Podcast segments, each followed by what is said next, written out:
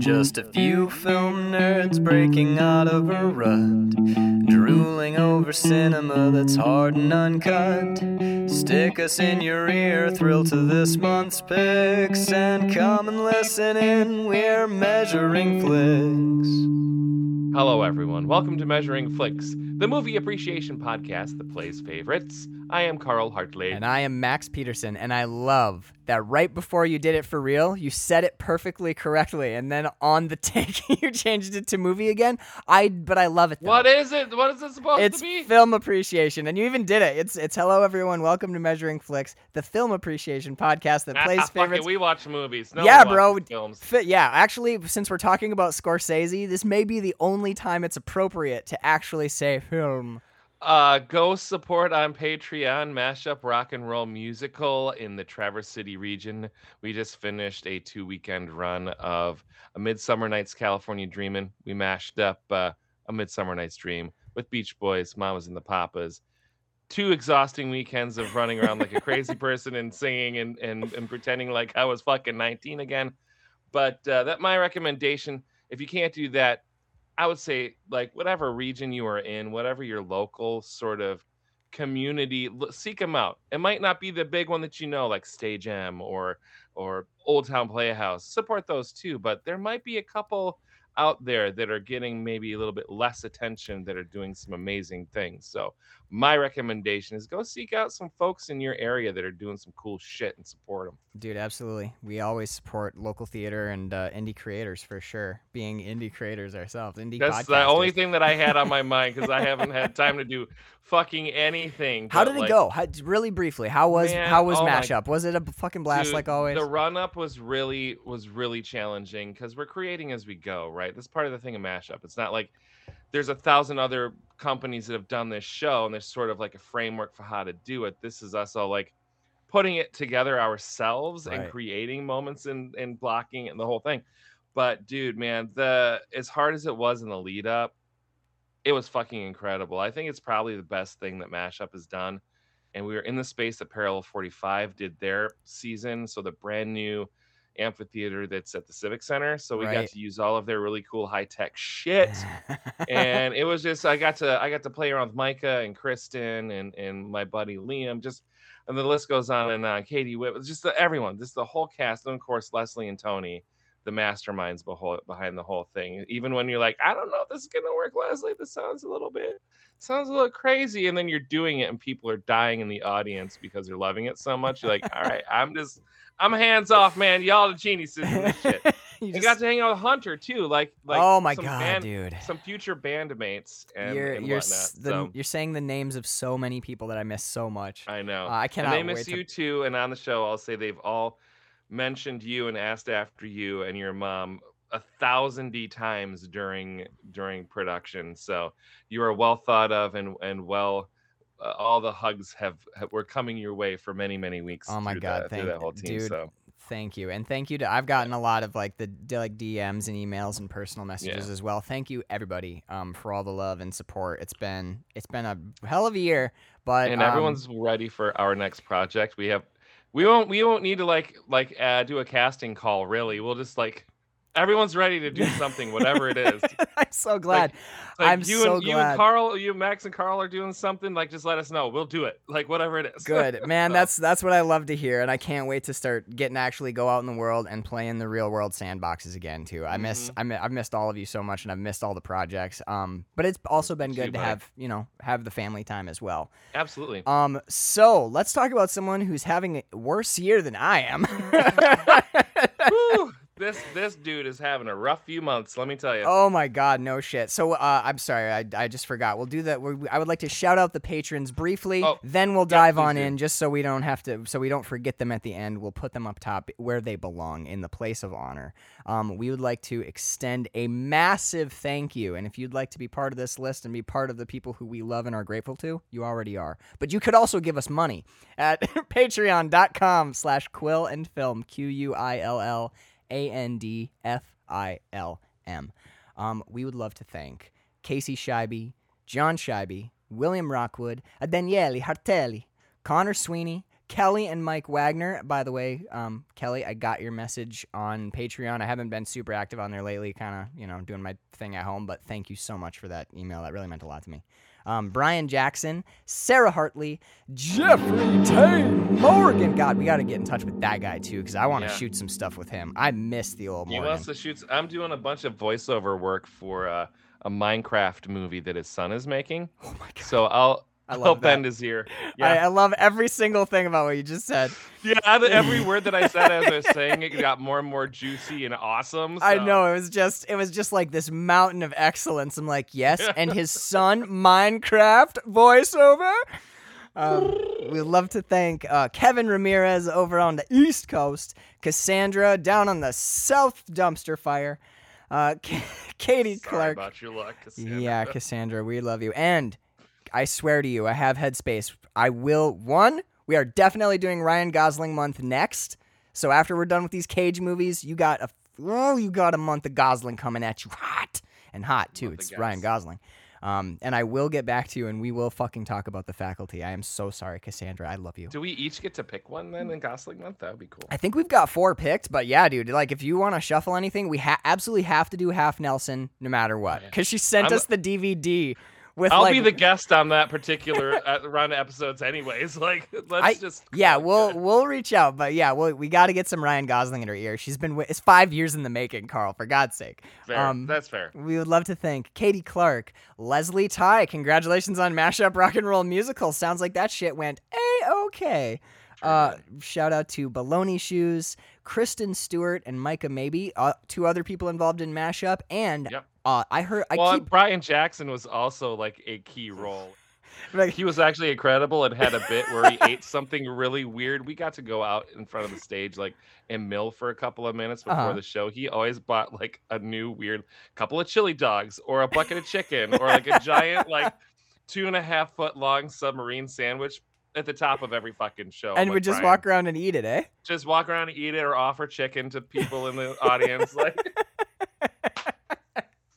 like you are a weird dude and I Oh, fucking love Brian. you. Anyways, I keep derailing because I love haven't seen you or talked to you. so No, long. that's fine. I do it too. Um, s- Kristen Stewart and Micah, maybe I want to shout them out. Uh, Harpstar Photography. I keep Yep. hearing about Harpstar in the wild.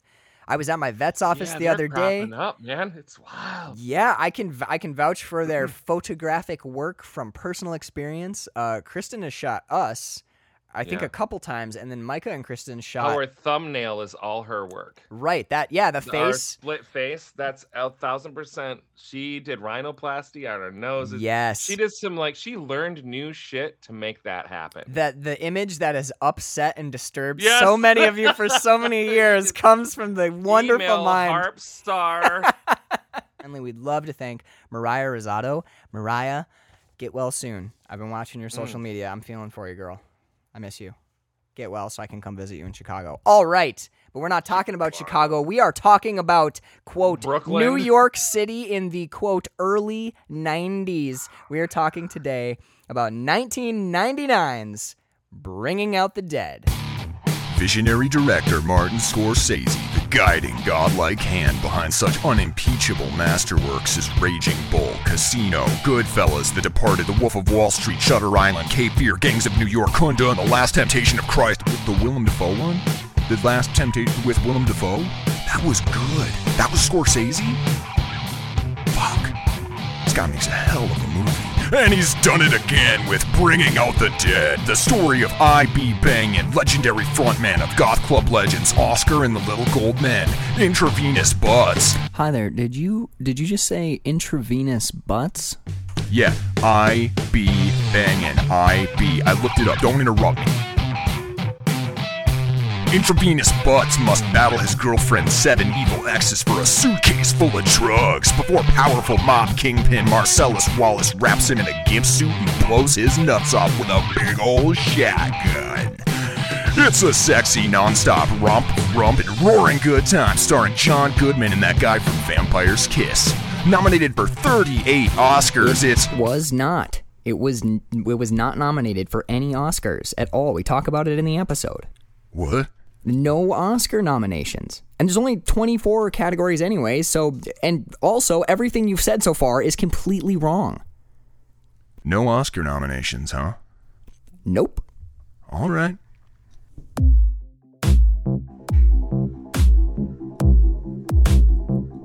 My God,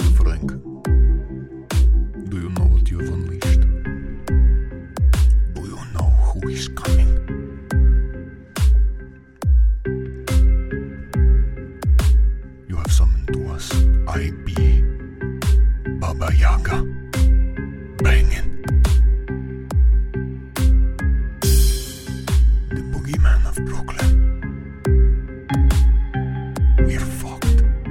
Intravenous Butts Bangin is a taxi driver with a very particular set of skills and nothing to lose but the adorable puppy his wife left him when Joe Pesci crushed her head in a vice.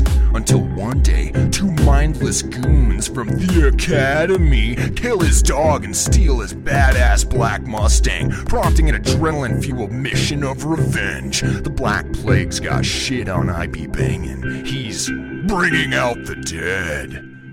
Oh my god, dude. Uh, directed. Let me run through this. The Yeah, cast. do and it. The, oh my god. Mar- directed by Martin Scorsese, who also plays the voice of the male dispatcher, who's like, Yep. uh, uh, old, um, elderly woman on Broadway Avenue reports unusual smell. No further information. No further information. Um, we got Nicolas Cage as Frank Pierce, Patricia Arquette as Mary Burke, John Goodman as Larry, Ving Rhames as Marcus, Tom Sizemore. Wow, dude, Tom Sizemore in this movie as Tom Wells.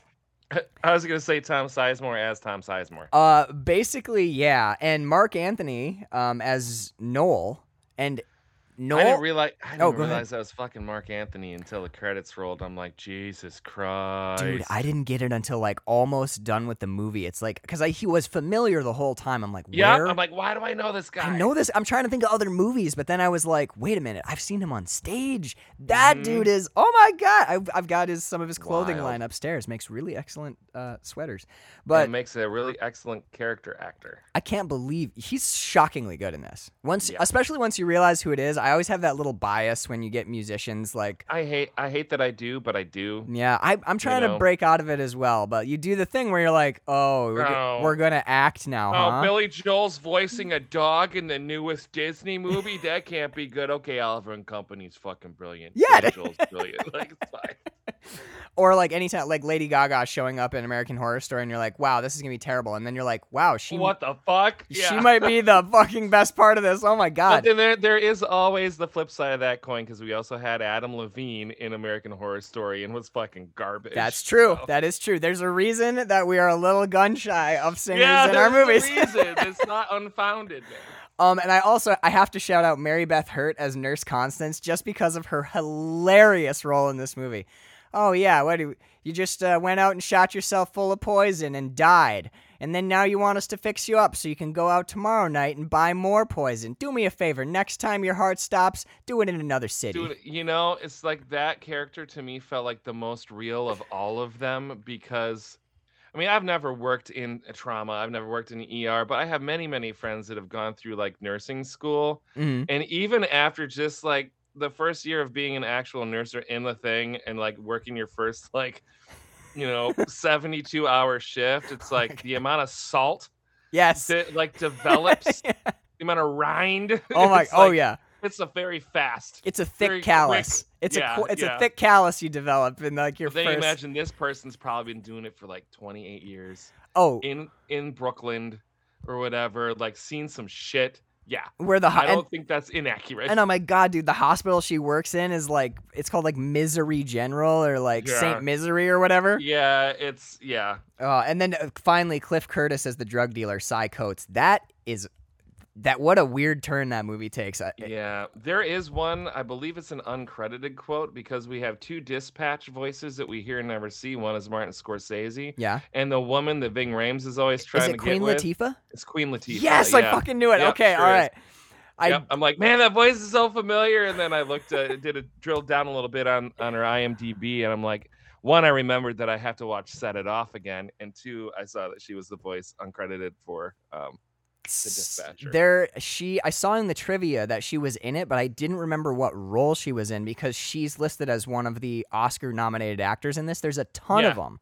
By the way, speaking of like Oscar, mostly everybody. almost is, like- everyone in here has got at least a nod, and several of them of are winners. Yeah, yeah. Um, I also like there's there's some cool connections here. So Nicolas Cage and Ving Rhames are reuniting once again. We saw them last time in Yep, uh, Con Con Air. Air. Yep. And now we've also got Nicolas Cage back with John Goodman, which uh, Raising Arizona from season Mm-hmm. This- one.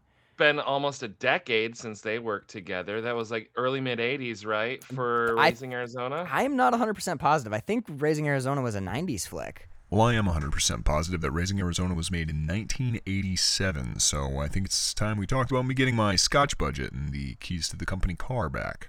Yeah, they're somewhere in that neighborhood, and they have great chemistry together. They really do. It's insane. It really is. And it's a totally different relationship than the one they have in Raising Arizona. But there are also these moments when they're riding together where it feels like you could pluck that and drop drop it in Raising Arizona Yes. and it would work. Well, the, the thing I liked best about, uh, and let's just dive in and kind of talk. Yeah, Um, absolutely. one of my Because. I have a lot of like general feelings about Agreed. this movie, like a lot of macro sort of not macro, yeah, very big like big Yeah. picture thoughts about this. Because we could spend literally, Max, you and I could deep dive every su- every single fucking ride along, every single call, Yes. every single. This movie is. Um, I don't want to say it like it's damn near perfect. I, you, I would like you can you can feel comfortable saying that the legendary Roger Ebert gave this movie a perfect score. And Okay, you know well- what? So Martin Scorsese's films from the 90s are maybe the most famous part of his oeuvre. You know, Mhm. like Raging Bull is an 80s film, but Yep. in the 90s from him we get Casino. This was his last film from the 90s. This was right. This uh, this came out in 98, 99 or something, right? uh, yeah, this Like, one came out in, towards the end of the. This one is 99. Actually, this and I can't remember what the other one is, but this was the last movie. Oh, Sleepy Hollow. This and Sleepy Hollow are the last two movies to be released uh, on Okay, Laserdisc. sorry. yeah. So like, wait a minute, that's a Tim Burton flick, Maxwell. no, it's it- check check your movie. no, no, no. This is a Texas. Sh- it's a no. This is a poltergeist situation. We think it's Tim Burton, but Right, actually it was Martin. Scorsese's Sleepy Hollow. Can you imagine? Uh, in order, he made, or uh, in Goodfellas is 90, Casino's 95, Cape Fear is 91. Age of Innocence is 93. He's working hard. Kundun is 97. And then finally he wraps out the last his last film of the 20th century, Bringing Out the Dead. So what bothers me a little bit is that of all the movies that he released in that that decade, this is the only film that got no Oscar nominations whatsoever. And I don't I think that that's can- a slight. hmm. It, it, man, Scorsese kind of got slighted by the Academy, anyways. I mean, that there was that whole thing when he when he finally got the statue for um Departed. Yeah.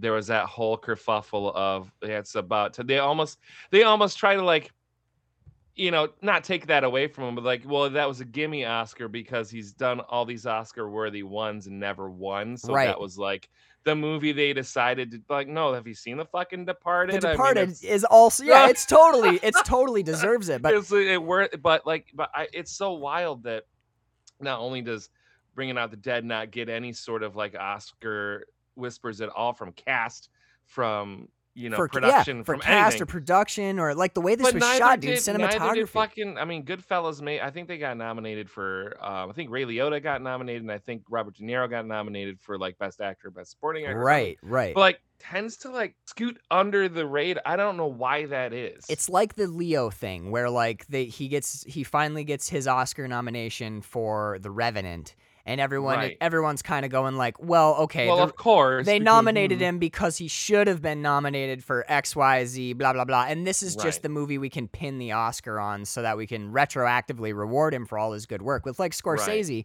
the fact that he didn't win for Goodfellas, because if you look at the other work that he did in the 90s, Mhm. it's especially his, the big two. Every It's Goodfellas and Casino are the big Yeah. two. exactly And then after this, we get we get Wolf of Wall Street, which is kind of a crime story. We Yeah. get you know like Taxi Driver, crime story. Raging Bull is like boxing. Po- There's there is a tonal difference to Bringing Out the Dead and every other Martin Scorsese movie that I can. There think of. is, and I think that I know what it is. I- I kind of pegged it when I watched it this last time around because I've owned this movie on two different formats. I had it on VHS and Yeah. DVD. I just need to get it on fucking Blu-ray now. Right. I own the digital, Right. so whatever. Yeah, worth buying. because there's an other director that sometimes shares similar tone and but stylistically very different, and it's Oliver Stone. It's interesting Carl brings this up. Remember earlier when Martin Scorsese didn't win an Oscar for Goodfellas in 1990? That's because Oliver Stone did for Born on the Fourth of July. Yes. So I feel like Oliver Stone and Martin Scorsese are kindred spirits in a way as far as filmmaking is concerned. Okay. Um, I believe Natural Born Killers and certainly, oh my God, there's the one with Jennifer Lopez. It's a fucking, you know, dude in the wrong town gets all fucked up. But anyway, there were two t- Natural Born Killers and this other movie that I can't think of. They're very Sure. stylistically the same, where, um, where Oliver Stone was using three or four different types of cameras, like like 35 millimeter, a high definition, like he's using black and white. Yeah, um, yeah. animated even in Natural Born Killers and splicing all those together. There was a lot of like um, the lighting design was very specific with like bright reds, bright whites, like almost washing out the the image. Like yeah, yeah. R- like key lights that are like on Nicolas Cage in some of the drive-alongs. right. So white, it's almost like the eyes of an angel are on him. He's almost washed out, and you get that all over Mickey and Mallory in Natural Born Killers. So there's there's a lot of this 90s ness that is this movie is completely steeped in. That is like Oliver Oliver Stone is sort of like the water that's been like pre-made that that uh, Martin Scorsese is dipping his I- um his bring out the dead tea bag into. I think there's I I see what you're saying. I slightly disagree. The way I I don't disagree. I just look at it from a slightly different angle. I don't think he's dipping a tea bag in like the waters that Oliver Stone has prepped for him. I think the reason that this got no Oscar nominations is because if you look at the other work that he did in the 90s and his Mhm. films from the 80s, Taxi Driver and Raging Bull, this is a and departure the last temptation of and the Christ. last That was- temptation of yeah. christ which actually got pushed back two years it, it it's kind of in a weird way this is martin scorsese's marvel movie and the academy Mhm. punished him for it because Right. if you look at his other his other work there is a sort of like austerity to it there's a sort of like you know like seriousness yeah like goodfellas we're gonna tell and there's fun bits and wild bits and obviously there's like really over the top well violence and anytime stuff but you cast joe pesci in a movie it- there's Joe Pesci. always yeah joe pesci Joe Pesci, yeah, there's always going to be a little bit of that that comedic exactly but i feel like i feel like you can approach all of his other films as like and here's master filmmaker martin Right. scorsese's serious austere look at the raging bull yeah exactly He, like one man's fight in the ring and outside the ring i'm sure that we know you know like in retrospect we look at all those movies and we go like yeah it's he was just making masterpieces but then you get to Mhm. bringing out the dead and it's not so easy to just look at that and go like yes citizen kane yes uh um Mhm. you know, like Schindler's List. It's not one of those because it's got this wild frenetic energy and it's i was gonna say frenetic energy man you were right in my head And it's- fucking love you man you know like it's it's the Greek tragedy thing where like in classic tragedy your main characters are always princes, kings. Your your groundlings are the goofy characters Right. the ones that come in and like affect the scene and then leave yeah, in a, in a now the the higher ups have to deal with that Exactly. Yeah, our the people that we're meant to take seriously and focus on Mhm. are usually like the the 1% of whatever time period that is. the duke of athens you know? Exactly. And if you or look henry v and look at his other movies. Like, okay, so Casino, that's about like wealthy, powerful mob kings. Goodfellas, Mhm. same story. Um, Raging Bull, that dude's a king of the ring. He's a Yeah. there's a we're it's kind of like a classical approach in a way. We're looking at like these big titans and we watch their downfall, and that's like the story that he does. But he does it great. And Paul Schrader, Mhm. who's a like a routine writing partner who does a lot of the scripts. He did the script for Raging Bull, for example. Um, uh, Martin Scorsese said in an interview that the reason that he picked Schrader to write the screenplay for this one as well is he said nobody writes New York City at night better than Paul Schrader.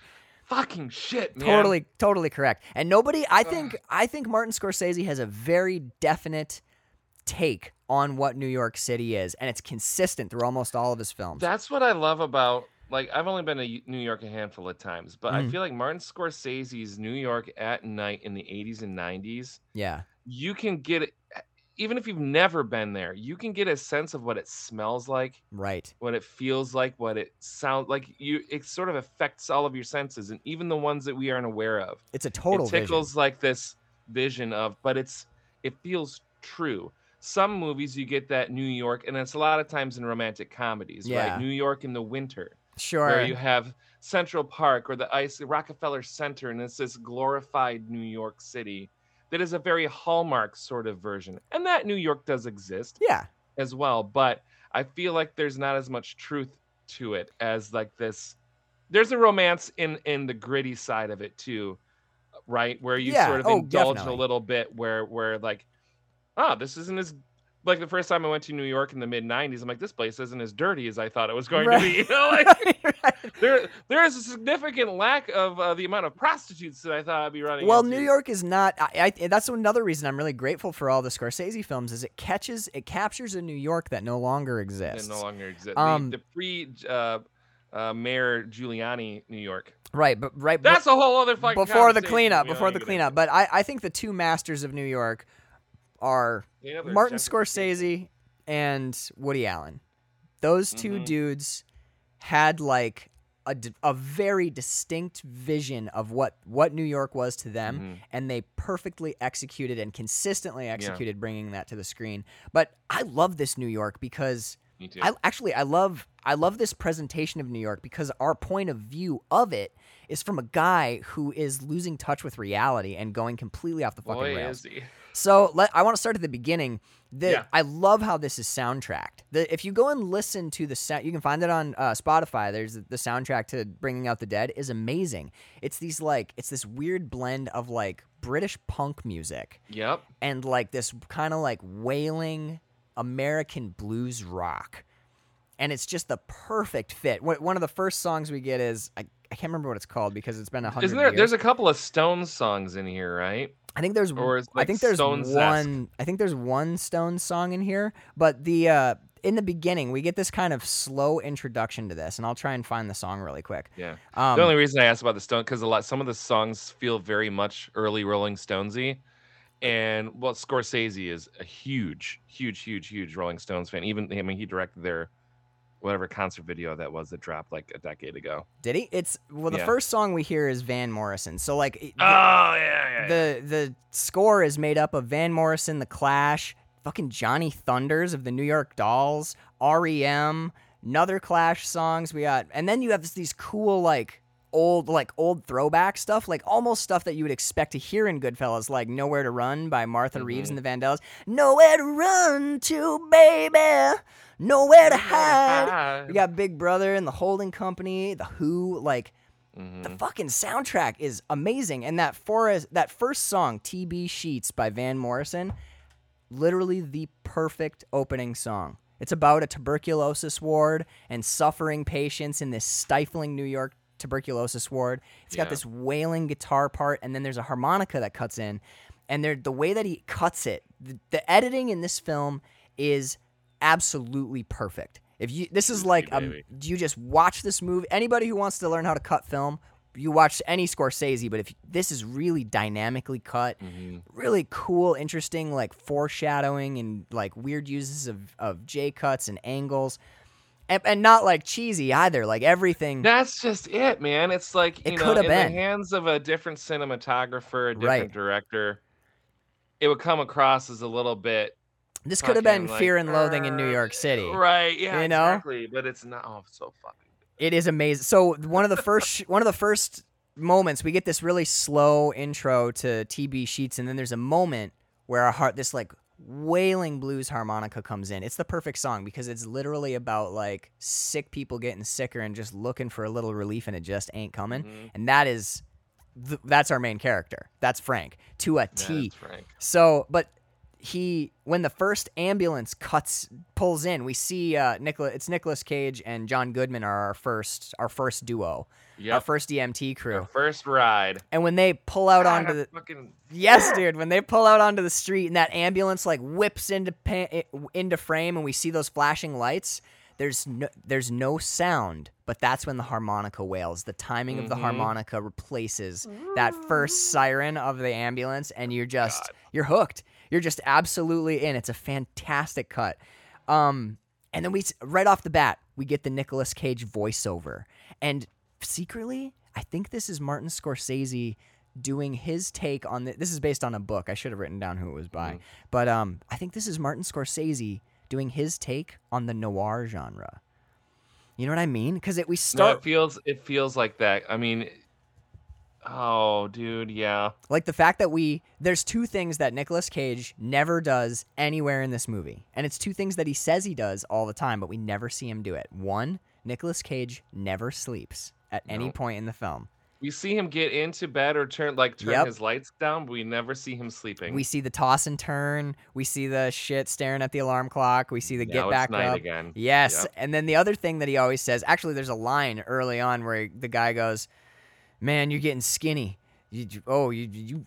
Because John Goodman's looking for food, and he goes, "Let's just Yep. do a little more driving." And he goes, "You never eat," and he goes, "I eat. I just haven't had coffee yet," which I thought was hilarious because that's literally me.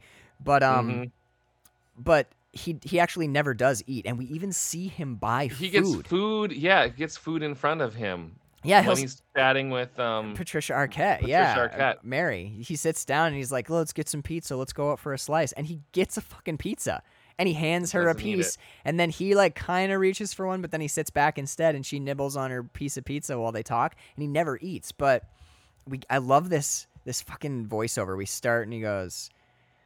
Uh, they're they're driving around and he's just like talking about a, a it's been a week of bad days. I just need a good.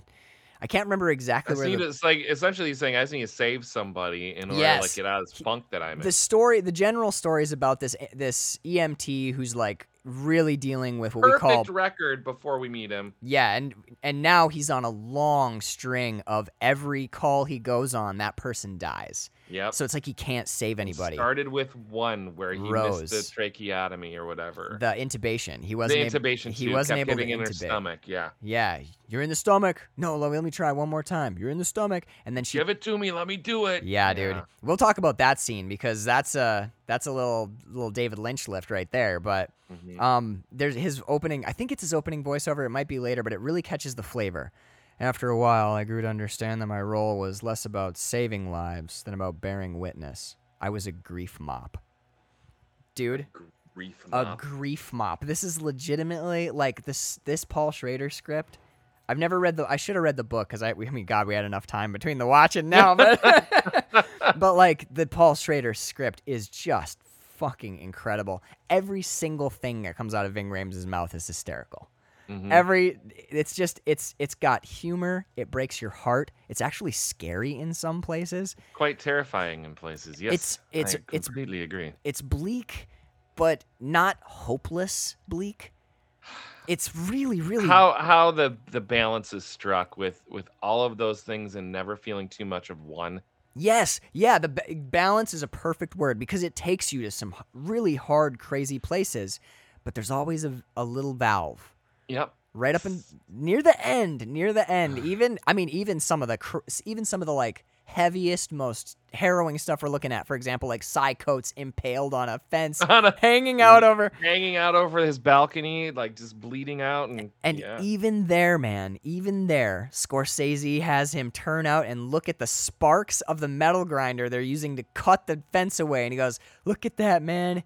Isn't it beautiful? I love this city. And we watch sparks sparkle over the glittering New York skyline as this drug dealer with his female assistant shot to death in his drug den above and his bodyguard with two broken legs who dragged himself into the apartment below. And he's impaled on a fucking Mhm. gate and we look out over the city and everybody takes just a breath to realize like my how god beautiful it is, dude city of dreams look at it look Yeah. at it man there it is new york new york god Oh it's God. it's in, you can really and you can see the trajectory you can see Mm-hmm. it's like this movie plus casino equals wolf of wall street Yeah. like in the this has got this movie has got such an a punk rock energy to it I, i'm almost sad that this movie didn't get nominated and didn't get more acclaim Um, of of his '90s films on IMDb, it's the lowest rated, even with Roger Ebert's really really glowing review. Yeah, there were like going through some of the like user reviews, Yeah. which are always very charming um, on IMDb. I know everyone's so There's civil. a lot of it's like it's either eight or a nine or a one. Like this movie fucking blows. Yes, Like, yes, Jesus dude. Christ, man. Why? Cause just because no one's there's no like there's no nobody talking with nobody talking with a hard Brooklyn And accent. nobody's like, hey, listen, fuck you, fuck Nobody you, guy. Where's gets- Joe Pesci? They. I was gonna say nobody gets their hands broken with a baseball bat, but I lie. Actually, no, there's. I think they yeah, actually, yeah. Tom Sizemore does break Marc Anthony up pretty bad with a baseball bat. So what are you guys Oh complaining God, yeah. about? You get you get your baseball bat moment. Um, so we we start with John Goodman and Nicolas Cage responding to a call of a man who's gone into cardiac arrest. Uh, and they go upstairs, and this is where we meet Mary Burke, Patricia Arquette. Mhm. She and her family, they're crying. The dad's been, he's been, uh, he went into the bathroom to have his heart attack, and that's our first. We get our first little hint from the son when he's talking to Nicolas Cage. He's, he got up from dinner, he said he was feeling kind of weird, and then he locked himself in the bathroom and had a heart attack, and they had to He like wanted to. He wanted to die. that's our first hint. Yeah, by the end it becomes clear because Nicolas Cage Yeah. literally is like the guy's like talking to him and Nicolas Cage's delusions. my it's my interesting my interesting take on this is is that is is Nicolas Cage so deep in his state of insomnia and riddled with like pumping himself full of whatever is available in the Oh ambulance god, I love has, that. Yeah. that he has thinned the veil to where he is actually able to communicate in some way with the essence of this human or is he just losing his fucking mind or a little mix of both like I like what is what is happening I like the right? read. I honestly like the read because we've talked in the past during our more horror heavy seasons. We've definitely talked about some occult techniques that involve like um, sleeplessness, like getting Yes. to altered states of cos- consciousness through sleeplessness. We've also we also know about getting through al- altered states of consciousness through like drug use. So Yeah, we and he's doing definitely a lot of those things in tandem so yeah, he definitely does. I like to read that he is actually like in this Tuning moment in. able to tune into that. And that that's factual. It makes it less it makes it less fucked up when he, you know, euthanizes the dude on his own It's thinking that he has heard this man's Right. final request. right. Yeah, yeah. So otherwise he's just straight up committing murder as a crazy person. But I think I also think even if he's not psychic, I do think we're given enough to to understand. understand to know that. And I also think it's interesting, like um, that guy who Nicolas Cage does save. He gets to the hospital and they just keep shocking and shocking and shocking and Mhm. shocking. What he's got like 18 times in one night, I think. 18 times they bring him back. Yeah. And uh, that guy's alive. So if this guy survives, he breaks Nicolas Cage's bad luck streak, basically. Yeah. But I- I think, and I think it's so interesting. We'll just, we can just, yeah, let's just talk generally because it has been so fucking long. But I, think it's interesting. Like this is a good man, and this is a father. And well, he had his problems when you know we find out that Mary Burke, she did not have the best relationship with her father always. But man, does she want him to live. Yeah. Um, and she's so worried about him. And he, Nicolas Cage, if he saves this guy, he'll save a, a this man who Good this man. woman that he's coming, yeah, who he's coming to like know and love and respect. He would save her father, and he really wants to do that. But what actually does break his streak is saving the drug dealer who got her addicted to to opiates. Yep. So like that's there's a clear moment where Cy Coates like grabs his wrist in the hospital with the gate still sticking through his chest and he goes, "You saved You my saved life." me. And Nicolas Cage goes, "I know." And he walks away and you can in a way you can just see it on his face. I need some water. yeah. Somebody give us some water. Could someone give me a cup of water? You know, oh my god, dude, Marc Anthony's so good, but but I love like the the guy he most despises, the only person that he really doesn't want to save, he saves, and that breaks his streak. Mhm. Breaks the string. And I also read it as well that it's like it's not always saving the person as, as far as saving their life, allowing them to live another day, isn't necessarily the saving of that person. Right. Sometimes it means like making the hard choice. Like what you know, he's like, please let me fucking die. I've gotten you know, I've been resuscitated 18 times now. I'm in pain. I'm the, I'm a vegetable. I'm not going to be able to do anything. Yeah. Yeah, so exactly. he saves he saves him, but in a totally different way by l- allowing him to slip away. And I mean, they don't. They do not have a whole lot of hope for this this guy, uh, uh, Mary Burke's father. They at one point, like he has flatlined. They're doing CPR. Nicolas Cage tells John Goodman, "All right, go call it in. Call it. This guy's Yeah. done." And then you know Mary's crying, and Nicolas Cage goes, you know, put on some music. What would he have liked? Something he would have Yeah. liked. And they put on a. Oh, Frank- Oh, this is at the call. This is when he's on. this the is at in the, call. bathroom. Yeah, yeah, The first time, well, they dragged him out to the bedroom, but yeah, they. That's right. So they're sitting there. The family's all weeping. Nicolas Cage is like, "Go call it. This guy's toast." And then they put on a Frank Sinatra album, and Nicolas Cage finds a pulse, Yeah. and he's like, "Well, Like, wait, shh, okay, wait." something. And you know what? We're gonna let's let's go. Let's try. We'll try and save this guy. And then like, but the way that the God when they're driving back, John Goodman's in the back working on the dad. Nicolas Cage is driving and he sees the headlights of the family car in the background and he turns on the sirens and John Goodman gives him this look like, "What'd you turn What on you the doing?" siren? Right? Why'd you turn the sirens on?" And Nicolas Cage goes, "For the family." Yeah. And you just, oh my god, dude! That there's every every little moment like that just brought me further into this movie. I was like, what? Mm. What good writing? because like isn't it because I, I was curious about that moment right i feel like they only turn the lights on if they need to get to the hospital very quickly because they know they can this person can be saved Right? but Yeah. they don't if they're not in a hurry Exactly. if they're not they're not in a hurry they're not like the sirens. The 100%. sirens mean that we're are getting to the hospital quickly is a matter of life and death. If it's not a matter of life and death, they don't turn the sirens They on. don't do it, So he just flips the sirens on to like for the family for the family. Yeah. Yeah. and John Goodman, that dude, the nod too. Like even John Goodman, who's not in much of this movie, like ten No. minutes, fifteen, and then he's out, and we get another partner on the side. And you always know that Tom Sizemore is going to be the final partner of the of the week. You know it's coming. fuck that dude But- i'm just gonna go on record and say fuck that dude I but, you know, mean, he's good in the movies he's in You really? You think? I know, right? Like the fact that you hate him so much. Really, I fucking hate him. Really He's good just work. A disgusting fucking human being. Tom Sizemore or this character played Tom by Tom Sizemore? Sizemore. The guy? Tom Si- yeah. What did he do? I don't. I don't know anything about him.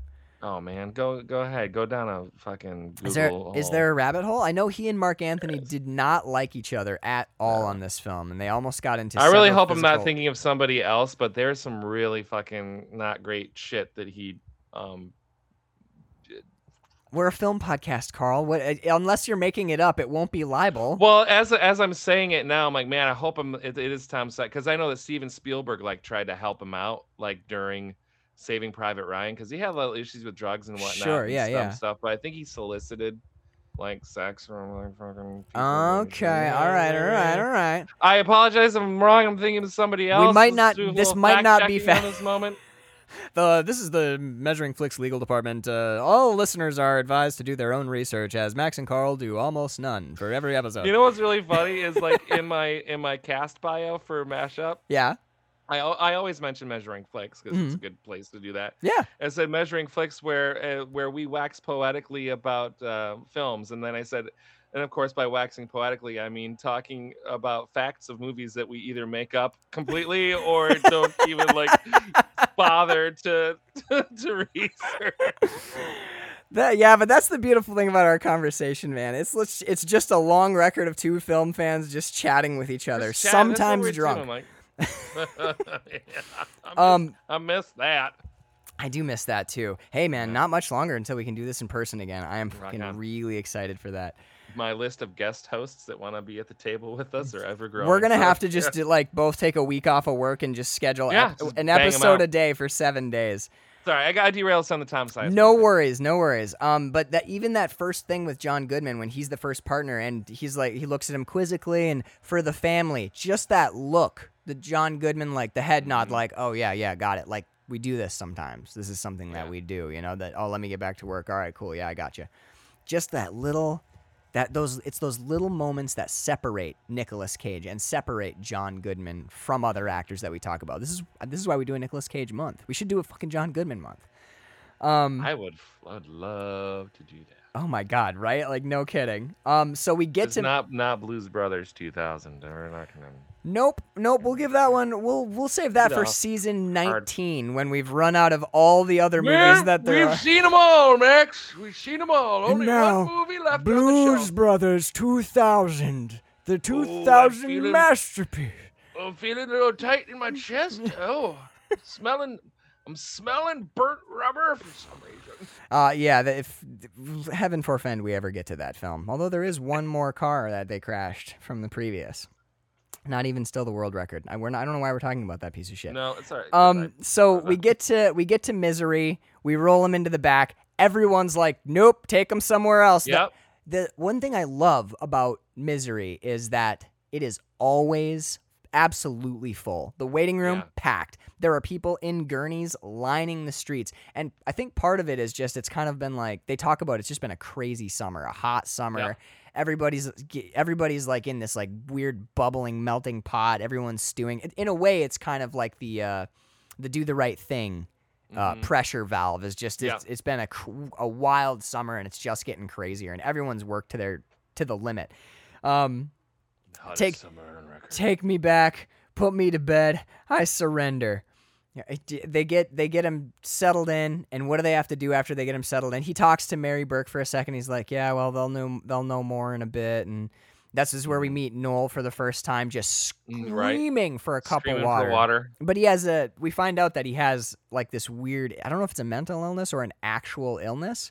I can't remember the distinction. No, it's it's I forget the word of it. It's the same. It's it's related to the to the same mental illness where people will eat shit like compulsively, but it's always Like like, something pica? weird, like stuffing pica. Yeah. yeah. But it's like you can't get enough of this, and it just happens to be water for him. He always thinks he's thirsty and has to keep drinking until he would eventually, because you drink too much water, you'll, You'll- fucking die. You'll die. Yeah. I, um. Actually, interestingly enough, that's been part of uh part of the thing with my mom after chemo is she has to drink huge amounts of water to like help flush her Oh, system. Yeah.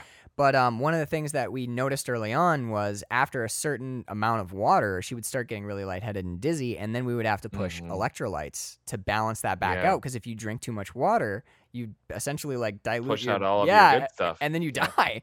So that yeah, Yep. we, so we it, it's been an interesting balancing act of like you got to drink a ton of water and then you got to drink a ton of electrolytes, and we're going back and forth. It's like a all pint. those trace all those trace minerals, baby. They Exact- gotta be in you. it's like when you're drinking hard and you do a pint of water in between every drink so you don't Yeah. you so you miss the hangover. But uh yeah.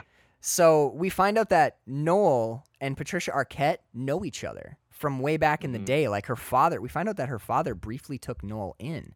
So this guy, this guy that Nicolas Cage is trying to save. This is one of one of the things that I like about Scorsese and about Schrader's writing, but about this film in particular is there are no there are no cookie cutter characters here. Like we find out that Mary, Nope. the love God, interest, that's- she's been in the past right. she's been a, a, a drug addict um, she makes a comment to Nicolas Cage, a, sort of offhanded comment later, like, "Do you want to fuck me? Everybody else has," and we, we get the sense that she did like a many years of really hard living on the streets, and it was either that or a nunnery. She says, uh, "I didn't want to really become a nun. I just wanted to run away." You know, so Yeah. something there drove her away. So we have this question about is, and we never meet the dad.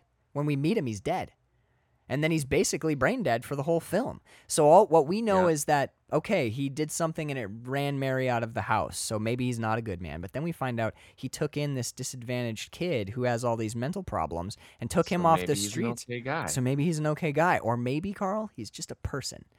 You know, He's just a person because Mary doesn't want him to go. If he was a horrible person, she'd be like, "Fuck that dude, let him die." But it's also her dad. but and you can even make- that she people struggles have- with. people have weird, right? It, I love that. They're no one's cookie cutter. They're all like Right. And we see Mary. and fucked up That's as ex- we all. are. yes, man. And we we see her go from we even see her go from like I just you know like why can't they tell me anything? Why can't they save him? And then later, once like several days of this have gone by, and she's going back to the hospital. and- Back to her old habits. and man. well, there's that, but then there's also, you know, I just wish this would be over. At one point, she says to him while they're in the parking lot smoking a cigarette, you know, and the Yeah. fir- the first one back is always the best when he gives her the cigarette. Um, fuck this movie. Fuck it. I hate this movie.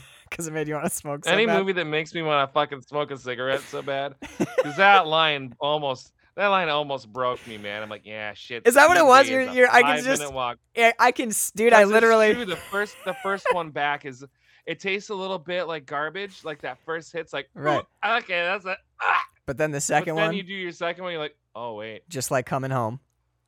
I can totally see you on the couch watching this movie, and then that line happens, and all of a sudden you you have one in Yeah, I'm your like, lip, what happened? and you're like, oh my god, where did I get It's no? a menthol, but I don't give a fuck. Yes, I'll you- smoke it. and you I'll toss smoke it. You throw it away. You don't even know where it came from. And Danielle comes in, and you've got the pack in your hand, and you're like, it's not what it looks like. It's- you're acting kind of crazy, Baby, right it's now. it's Scorsese. Danielle, it's Scorsese. I didn't. It, was, it wasn't me. It was him. It was him, I swear. It was him. I didn't do this. Um. But again, that's a that's a, it's just fucking great writing, man. It's Yeah. a little moment, but it's like, nah, the first one, but it is fucking delicious. The, Like, oh god. not wrong. I've never I've I've never smoked a cigarette, and I saw that, and I was like, you know what? This is the Maybe year. is the time. How old am I? They just- 33? Oh, I was- 32 how much longer would i have lived anyway this this has been a rough year man let's they, they look so Mm. relaxed and but they don't though they both look like No. shit completely for like much of the movie except my patricia arquette man she's always she's always so beautiful um I actually. Nicolas cage you know what i love this movie panos cosmatos took a shot from this film and put it into mandy at the very end so when he's driving with Tom Sizemore and he's junk, junk, like crashing through the gears, and we're getting the fucking crazy flipped score and that clash song. This bus is. Yeah, I have tried. I have tried to kill it many times, and it will not die. It will I not die. respect that. so, but like Nicolas Cage has got that like fucking manic Nicolas Cage grin on his face. Is this when he's tapped into the like he's got himself hooked up to an IV and he's No, it's the night when he goes, "We're The- the sharks, oxygen- we're sharks, we gotta move." The yeah, but that it is. He gives himself a little shot of adrenaline. He puts the uh, he puts the mask on. He, oxygen mask Oxygen on, mask. IV drip. He's like, we got this. yeah, Tom and Tom's up front, and Tom's the guy who's like, "We want blood and lots of it." He's he's a EMT who's looking for gruesomeness and gore, and Yeah, y- you imagine that there is that subtype of EMT, and he's like a slightly turned up version of it. But because this movie Yeah. has this, there is an almost Jacob's Ladder quality. We say this all the time now, but there's an almost Jacob's Ladder quality to this film where you're not hundred percent sure that everything you're seeing is exactly right, or if this the the am I in someone's nightmare? Like, am I, yeah, yeah, like any of the like, it's not cartoony, but almost like Tex Avery. Some of the heightened elements really do kind of catch the Mhm. feel of that like manic up thing when you haven't slept in a while or like you've just, yeah. you know, you've got the little. I'm, my mom is walking by in the background, but I was just about to say you've. T- hi, hi, hi. there she is. Well, it's almost like that that time when you take a little bump of cocaine, you know, like that. Yeah, that little little toot, that little tooty Just toot a little toot. snoodly toot, but like Hi, Feel better, love you. Carl and I are talking about ch- church. vitamins and Vitamins, yeah, yeah. Your orange juice, But not cocaine. Scorsese catches oh, the cinematography. It's not just Scorsese; he's the vision man. But like the way it's shot, the score, the the manic nature of Nicolas Cage, just just by nature, that guy does crazy face and manic energy beautifully. All that Mhm. comes together to really catch the vibe of like like a a bender. It's this is like the most because when you're on a bender, your sense of reality is skewed as fuck. Oh, right? totally, Like dude. you're You're not in the just like- world. You're like walking around in the world, but you're seeing like the level just beyond as well. Yep. You know, If- just under the surface, like just which hey, more ev- maybe more evidence for his psychic abilities. truth. But uh, there's a shot near the end where he like where Tom is they're driving like hundred miles an hour down the street, and he's cranking through the gears, and he's looking, and Tom goes, "Hey Frank," and he Nicolas Cage does the turn where he turns and he gives him the yeah, and he looks at him and he goes, "You all right?" Never felt better. Tom turns back, cranking, but that that head tilt with the wide open eyes and the Mhm. grinning mouth. That's That is the Mandy the shot, Yep. dude. And he turns and looks at Mandy, and his face is soaked in blood. Panos Cosmatos, I think, I'm gonna say for sure, is homaging this film, and rightly so, man. Like just talking about it a little bit with you, I want to watch it again right now. Well, yeah. Well, anytime you park Nicolas Cage in a movie where he can have those kind of moments, he's going to echo shit that he has done in the past. Especially, all right, we're gonna need you. You're really fucked up on acid right now. You had a murder hornet stab you in the balls. Right, right, right. Um, so, so that's your motivation, and you're gonna. You just murdered 15 people, and now I need you to turn the camera. And with he's face. he's like, well, with let's your face on. let's see let's what see. other with with your face on, yeah, like what Yeah. and you can see Nicolas Cage in his mind be like, "What what experiences could I draw on for this? Oh, I Hmm. guess uh, seven seven days no sleep, taking multiple narcotics, uh, a- ambulance driver. I think I Yeah. did that one time. Yeah, I'll just do that again." I'll pull that. Anytime you put Nicolas Cage in a movie and don't give him an opportunity to just let him off the chain, then you are Mhm. wasting Nicolas Cage. Because Yeah. sometimes it's way over the top, and those moments are delightful. But other times, when you let him off the chain, he delivers absolute pl- platinum coated gold to you. I this mean, guy's fucking awesome. thanks to Nicolas Cage, I will never, uh, never hear the alphabet the same. I know he changed know? the fundamental cons- He- like building blocks of the English language the forever. English, he changed forever. Go watch Kiss of not Kiss of Death. Fuck. oh my god! You Uh, go watch Kiss of Death too, though. but do do you that, watch though. Nicolas Cage bench press a woman in a bikini and throw a guy over his head like a spear into a truck tire.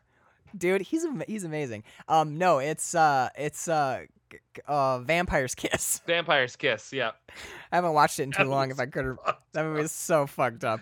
we have a whole episode about We it. We do, go and you should listen to it. and, and listen to it. Oh, it's amazing. Um, so they get another call. They go out, and this whole movie is call after call after call after call. Our, our, it's crazy to me that the subplot, the actual plot of the film, are these disjointed calls. Mhm. The, there's so that's the vast majority of the movie. So this is my Yeah. this is what I love about this movie because Scorsese has several um, like anthology pictures, right? Sure. Where it's like vignettes, like five short stories that are all pulled into one. There's a couple ways to do that. You do like the New York Stories way, where it's very unique individual things, different characters, different plots, but they're all like tied together very loosely by by a thread Right. somehow, right? Sure. but this to me feels like there's another movie he did um, about a guy that kind of gets lost in New York over a period of time. I forget what it's called, but anyway, it feels very anthological. Yeah, yeah. That's a word. Anthological. Antholog- anthological. I don't know if I can spell it and define it. It's a word. So, uh, um, but this is an anthology. It's short stories yeah. that are told that we do we do get different characters because we have different people uh, on the calls that Right. are partnering with. that are in trouble. yeah. Then also the partners are different. But it's it's like the perfect anthology movie because we get all these little segments that are not connected yeah. with this through line that is very connect. We have Nicolas Cage the whole time. Right. So it's like In a, it's so fucking cool, man, where it's like it's an anthology, but it's also it's almost like in a weird way the main character. narrative. It is. It is. It's it, but Nicolas Cage is obviously our POV character. I'm not gonna make Sure. any crazy claims that he's not, but like the the vibe is almost like the main characters are the calls, and they all just Mhm. happen to die. So we have to move on to a new character, and Nicolas Cage is the thread that you're It's talking like about. It's like if Night on Earth had I was the thinking same Night on Earth. driver. yeah, yeah. Like, if if it was the had the same, same driver, every driver, night. Somehow every night, different Every pla- city. different part of yeah. Right. Yes, dude. That's a that is a really good way to think about this movie. Yes, that's kind of what the vibe is. He's just passing through these other people's lives. And Mhm. one thing I really I, I was thinking about this when you were saying um, the stories are all loosely connected. One cool thing about this is all the stories are really tightly connected. We just don't necessarily see all the connections, but the illusions that we get, like that's Noel. My dad raised him. I used to know him as kid. right, they're all like very connected. They're Well, super- small. Go. the- this borough of New York. So just like Baltimore, like uh because that's that's my my in what I know is Right. Baltimore versus New York. But they have boroughs in Baltimore too, like Fells Point versus Harbor East versus. Right. like so. all- But they all feel like small towns within this much larger metropolis, right? So this is Brooklyn or the Bronx. Yeah. I Dude, think it's the Bronx, right? It's it's a small town. People tend to know each other, especially the locals, right? It's like you you will probably know this person through some six degrees of separation, right? So that's so cool. They tap into that. Like, yeah, it's to, from an outsider. You think New York, New York City. It's a billion D people. Nobody knows each other. Untrue. You go borough to borough. Those are very like there there is small there- towns within a larger metropolis. That's ex- yes that's that's exactly how i was looking at it too is like because because all these really tight connections are just sort of alluded to the the sense that you get is that all of these people have just been kind of in a city sense like they live in new york city it's a city of strangers and yet you you really know a surprising number of people it's it, there's a feeling that they're all living on top of each other and living in each other's lives mm-hmm. because they're all in this big same Yeah. soup of New York City. You know, like everybody knows everybody. We, you know, we Yeah. like we Cy Coates gets tied into the Red Death drug thing, and we Yeah. like John Goodman's gonna go. He's and John Goodman's actually one of the characters, one of the only characters who talks about moving out of here. Some actually Yeah. Nicolas Cage, we find out, didn't always live in the city. He moved away from the city and then moved back. hmm So it's it's like that.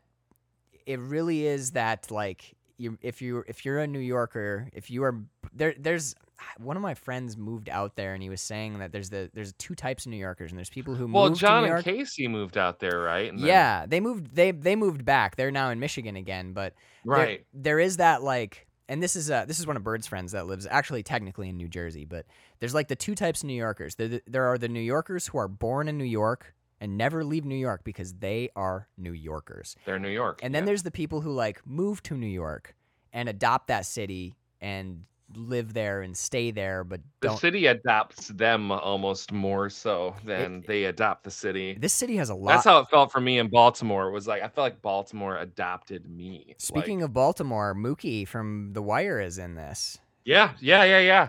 Dies a horrible death dealing drugs on the street, and then yeah, shit. God, dude, they killed me. They killed me, man. Like that. Oh, that. shit. God, that was fucking. heartbreaking, dude. It is, especially because he he actually did pass last year. R.I.P. Mm-hmm. Um, Yep, we lost him last year. we did. That was that was hard. I had just started one of watching my friends, Wire. one of Yeah? my friends did a scene with them in uh, like season three of The Wire.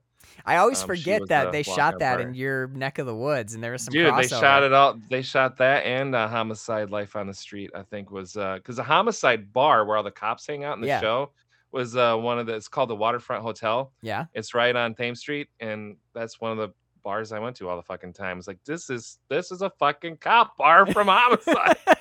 and right across the street from from the Waterfront Hotel is the facade for the fucking police station that they use for. yeah. Okay, okay. So hey, sh- mad respect for shooting on location in Baltimore. Any no. But Yeah. like, but the cities tend to adopt you, right? Like the people within it and the city itself, which is interesting. Mm, And I think that's one of the things that my brain was trying to think of it and couldn't put it to words, but I think I might have the essence of it now. Mhm.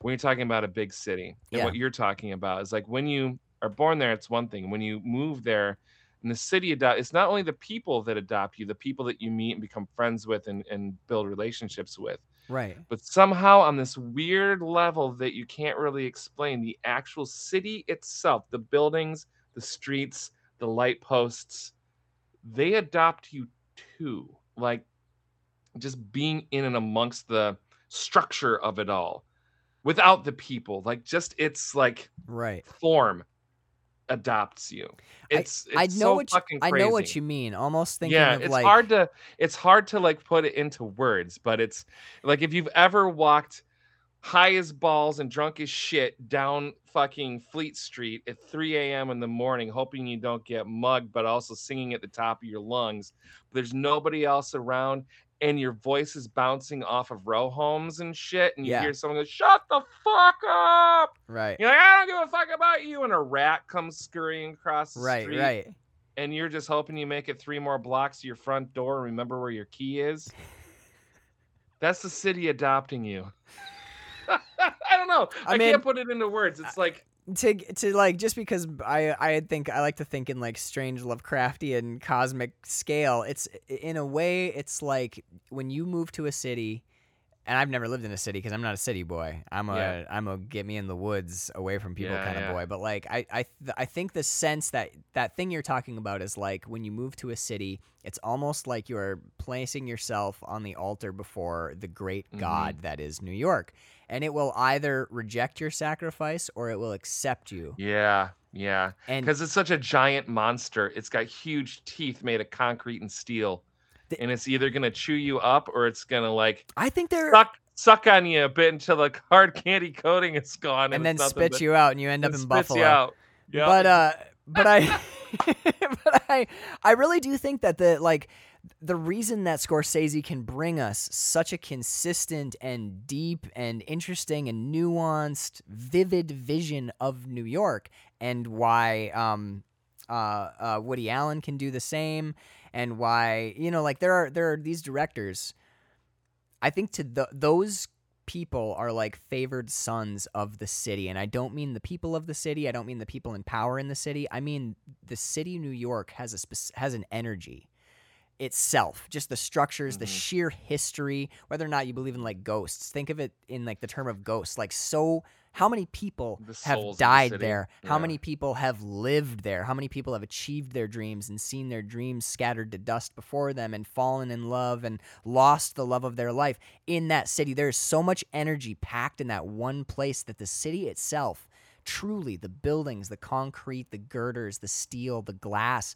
the flags tattered flags waving in the breeze the trash in the gutters has its its own flow its own heartbeat it breathes it you it's know what Ghostbusters 2 tapped into, albeit not quite as eloquently.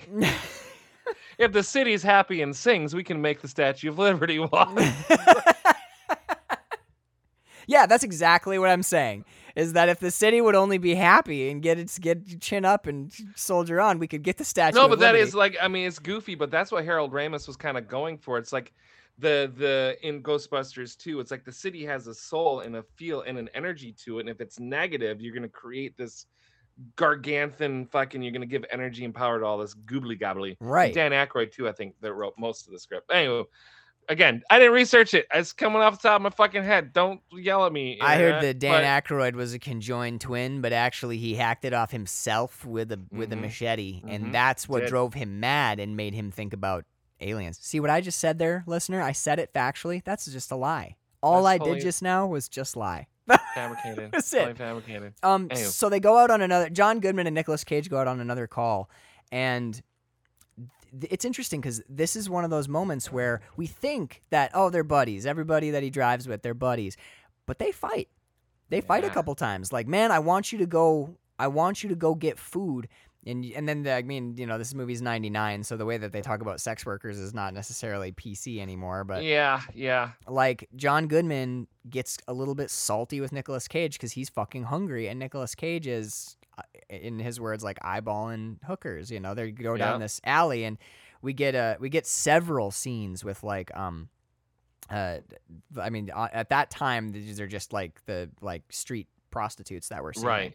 Yeah. So, like, we get a lot of scenes with though that like those people interacting with uh, what is it that one woman says? She's like, "You probably picked," or uh, no, Patricia Arquette says, "You probably picked me up a couple of times." Yeah. Because back when she was like a work, like working the streets, like, implied, and OD'd also and- yeah. yeah, OD'd a couple times. Like you've probably picked me up, and then there's that one um that scene where Nicolas Cage and John Goodman are blocked in the alley because there's so many cars stopping to like like a bunch of Johns out shopping basically that they can't get through and he turns and there's a um there's a sex worker who's pregnant on the street and Mhm. she like is catcalling up at the ambulance and she goes wonder when you're gonna come for me ambulance man and like Nicolas Cage is looking he realizes and what do we see later we see him have to walk through walk up like 10 flights of stairs in an abandoned tenement building yeah. and there's a pregnant A girl pregnant woman. a pregnant woman and her Mm. boyfriend. They, we've been together for eight yeah. months, and she's like, "We are both virgins," and you're like, "I hate to, I, I hate to break it to you, guy, yeah. but uh, I, I think maybe not." And yet, that's that thread is left to to hang because that's not that's not part of his job. That's not part of his story. That's their story, and that's not what we're Yeah. watching. And that's why this movie just feels so alive to me and so real. Right. Like the characters, like there's no cookie cutter character. There's also no cookie cutter like set of circumstances. It all has story. There's all I- there's meaning behind everything, and right. there's like purpose and and they everybody feels alive because they come in and out of his life and go on Yeah. about theirs, you know. And just he- like it happens, just like it happens, and it reinforces that early line where he says, uh, "It my job is less about saving lives and more about bearing witness. I'm a grief Mhm. mop." Mm. That's that's kind of true because if you think about it, like he's if he was like saving lives Scor- to to reinforce that, Scorsese would then go and show us like, and after I saved them, this was the life they led, and they lived happily Right. ever after, or oh, they lived for five more years. Everyone would have a little denouement of like, Yeah, we you would- know, we- what they ended up doing. if it was about the life, we would see Scrooge lived better that day. He was exactly, exactly. We would get the little the little chestnut at the end. We would get the like as the right before the credits, we'd get the and Noel went on to Yeah. win the Nobel Prize for Noel. So the next time we see Noel, Patricia Arquette cuts him loose, hmm and uh, what's Which the, is, uh, she Right. thinks she's doing him a favor, but that poor dude's gonna drink so much water, he's gonna go chug a bunch of water and probably die. he'll But probably die. but like that's I think that's really I like her line there where she goes, I couldn't take it. I was in there and he's screaming and screaming and all for something as simple as a cup of water. You know, like why won't someone shouldn't someone just if someone needs a cup of water, shouldn't we give them a Give cup of him water? A cup of water. Yeah. And it, her sentiment makes sense, but then when you know what Nicolas Cage knows, he's like, well, no. If you give him a cup of water, he could die Mhm. but then there's that undercurrent again of if he wants to die, shouldn't he be allowed to die on his own terms? Which is really interesting because that's what her father wants. Mhm. That's that what she, her thing about Noel applies to Dad. He's Yeah. he's not asking for anything easy. He's just or he's not asking for anything hard. He's just saying, when I die, when I flatline again, just don't shock me. That's all I'm asking for. I'm not even asking for anything. I'm asking for you to not do something. Just let let me be, let things be as they are. And that in his in his instance it's implied that that's a basic human kindness that should be universal. Was was the the height of the Kevorkian shit? That was like mid '90s, right? was I in feel the like I remember being so. This could be a little bit of a sort of a commentary on that. I mean, because it's not subtle by any means that that that Scorsese and Co are asking some very tough questions It's- of their yeah. characters and of their audience, right? Right. Like especially towards the end when Nicolas Cage like hooks himself up to all of It's one of the most amazing things I've ever seen. It's such fucking incredible, incredible, and be- it's it's beautiful and horrifying all at the same time. Shades of leaving Las Vegas. You know that last scene. Jesus scene. Christ, yeah, absolutely. But it's interesting that this is sort of this movie comes out during the height of all that Jack Kevorkian assisted suicide. You know, when is it okay for a human to make that? Decision, Decision. or is, is it okay or what it what business do we not, have yeah. to tell people you know should people to have total bodies, autonomies which is very like relevant now too. absolutely other- yeah I just kind of lost you there. Hold on. uh, it was it me or Ah, you okay It's my volume controller on my Gotcha, gotcha. Um so like and but here's another here you know what this is a perfect pivot to this. So the next time we see Noel after Patricia Arquette cuts him loose is he's on the street with a broken bottle and he's cut himself. He's covered in blood, but he Mhm. hasn't cut himself fatally. And what he's tr- what he's doing is he's like th- when they pull up when it's John Goodman? Yeah, it's still it's John Goodman. Goodman. Yep. So when John Goodman and Nicolas Cage roll up, Marc Anthony is out on the streets. Noel's out on the streets with a broken bottle to his neck, and he's he's showing it to like pointing it to people, and he's like, "Just push, come on, man, just push, kill me, Mhm. kill me, kill me." He won't do it himself, but he wants so badly to die. yeah. So like in a weird way, almost like half the characters in this in this thing are in some way suicidal or or are Mhm. wrestling with various shades of that issue. From this guy's brain dead, should we let him go? To Shit, Noel man. wants to die, and we just keep forcing him to live. They just keep saving him over and over and over again. They bring him to the Yeah. ER and they strap him down. Don't drink any more water, or you'll die. Come on, I just on want some, some- water. And on some level, even with the the drug dealer, right? Like what he is issuing people is giving them is a little that little sliver of death, right? Yep. Because doles you it out one that pill at a time. and you and you go away. Right, There is no yep. you anymore. Yeah, like what what does he call it? The he's like li- the back room of she's just getting a little bit of sleep, and you go back to that back sleep, room, and there's yeah. like six people just all like on the floor Completely on futons, Yeah. no light, dirty, ro- dirty back room, dirty it's, blankets. a, it's like a heroin hut. Yeah. It's you're not, yeah, wow. you're not seeing or sleep. opium den. You're seeing like the oblivion of despair, and Mhm. it's like. And I love the contrast. I'm glad you brought up Cy. Like the contrast between Cy's presentation and his like rap and his little his, his like very philosophical Oh, it's very approach. gaudy and very like yeah. Yeah, you look- front. You look tired, my man. Yeah, totally. And the way he presents it is like, listen, life is hard, and she's going through a lot, and you're going through a lot, and you know what you could use? A little bit of rest. You don't need you don't need alcohol. Alcohol is poison, my friend. What you need is one of these. He holds up a joint. You know, he's like, Mhm. you gotta. I, and what he's really selling all these people is like, put down your burden and just to allow yourself a little bit of respite. You know, and then Mhm. when Nicolas Cage goes back to get Patricia Arquette, he's you see you see it's like that it's like that um and remember the neon demon when we get the in the end of the neon demon we get that one woman in the bathtub and her face is just covered in like viscera and meat and gore and she looks disgusting and then we cut to the reverse and it's like the two hot chicks covered in blood in the shower and it's just like the most beautifully shot music video thing you've ever seen and then you keep cutting back to this is the reality this is the Hollywood. This hollywood is the Hollywood. Yeah. It's that. Cy Coates is like the Hollywood. He's the he's the lie that draws you in, and then when you see the reality, it's like by the time you've taken the pill and you go to lay down in the back room, this is no Taj Mahal. This is no restful spa paradise. This it, is a flop It looks house. like a flop. Yeah. It's.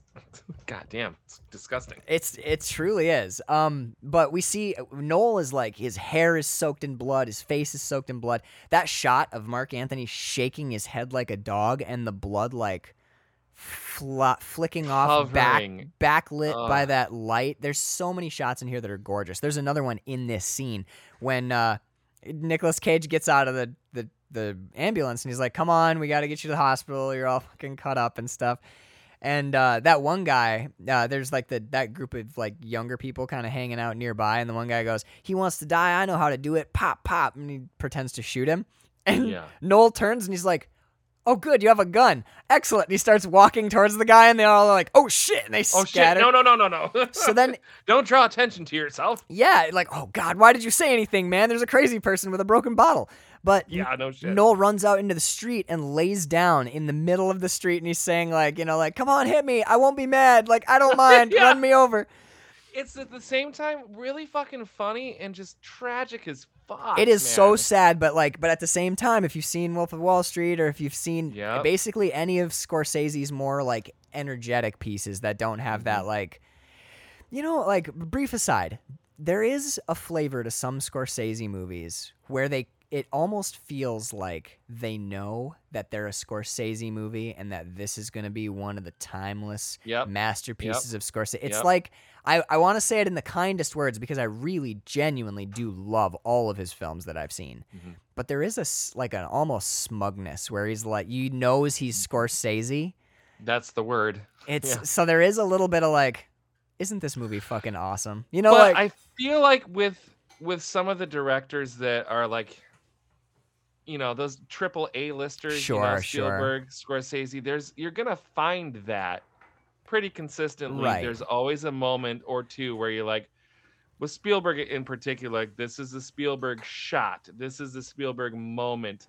This is the they a- Tarantino does it when when Yep. he like they, yeah. they anytime know. we're at a table with more than three people, we're like, now we're gonna, know, we're gonna now we're gonna get talk for a little while. Yeah, yeah. exactly. But like and but it's they be all like heightened. Yeah, but this one Yeah. doesn't. This one doesn't have that to me. This one has this, and you know what's really interesting is he hated shooting this. Took thirteen, I think it was thirteen week shoot in winter in December, primarily night shoots. It was absolute misery to shoot on this movie. location for like 90% of it. Yes, and most of it takes place inside ambulances. Like I think mm-hmm. a third of the film was shot in and around. How ambulances. do you fucking rig that shit, man? Can you Even imagine how many doing a- deconstructed ambulances they had for this fucking movie? Oh, a lot. But even if you're doing it on like a soundstage with like, you know, you have the hamburger or hot dog that you're doing for you. Sure. where You cut it and then you're just shooting from one side, like the like the what you do anytime you see an airplane. yeah, from the yeah. Interior. They either they either hamburger or hot dog it. You know what I mean? Like they either cut it one way, so you're Yes. looking in, or you cut it the other way. Right, right. So I they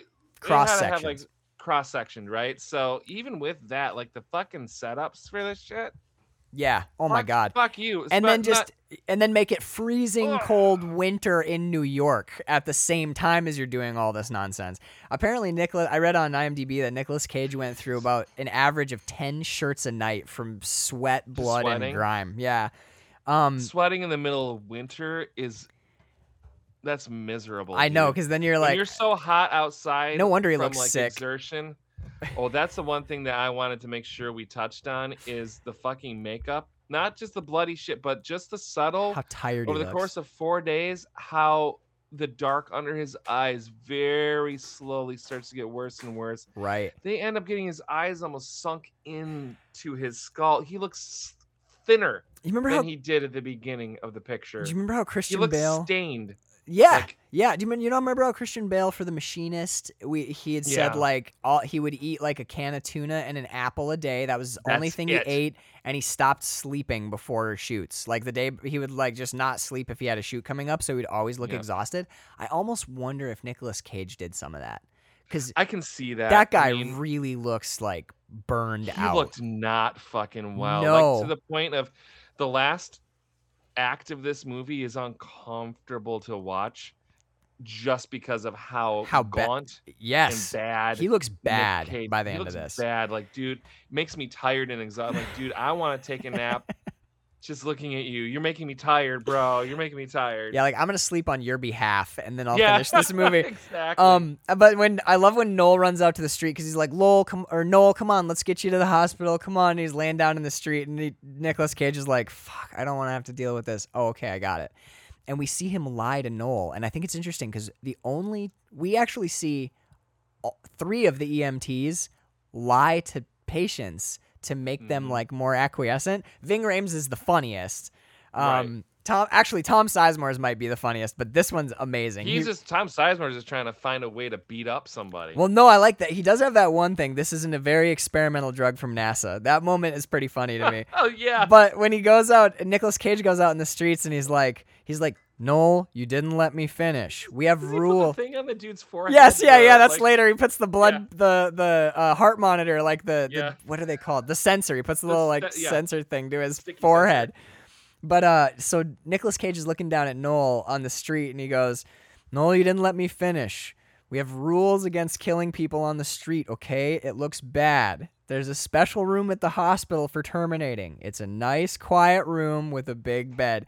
And they cut to this wide, which is go- go- absolutely gorgeous. They're both backlit by the city, and Noel looks at up at him like, "I hadn't thought of that."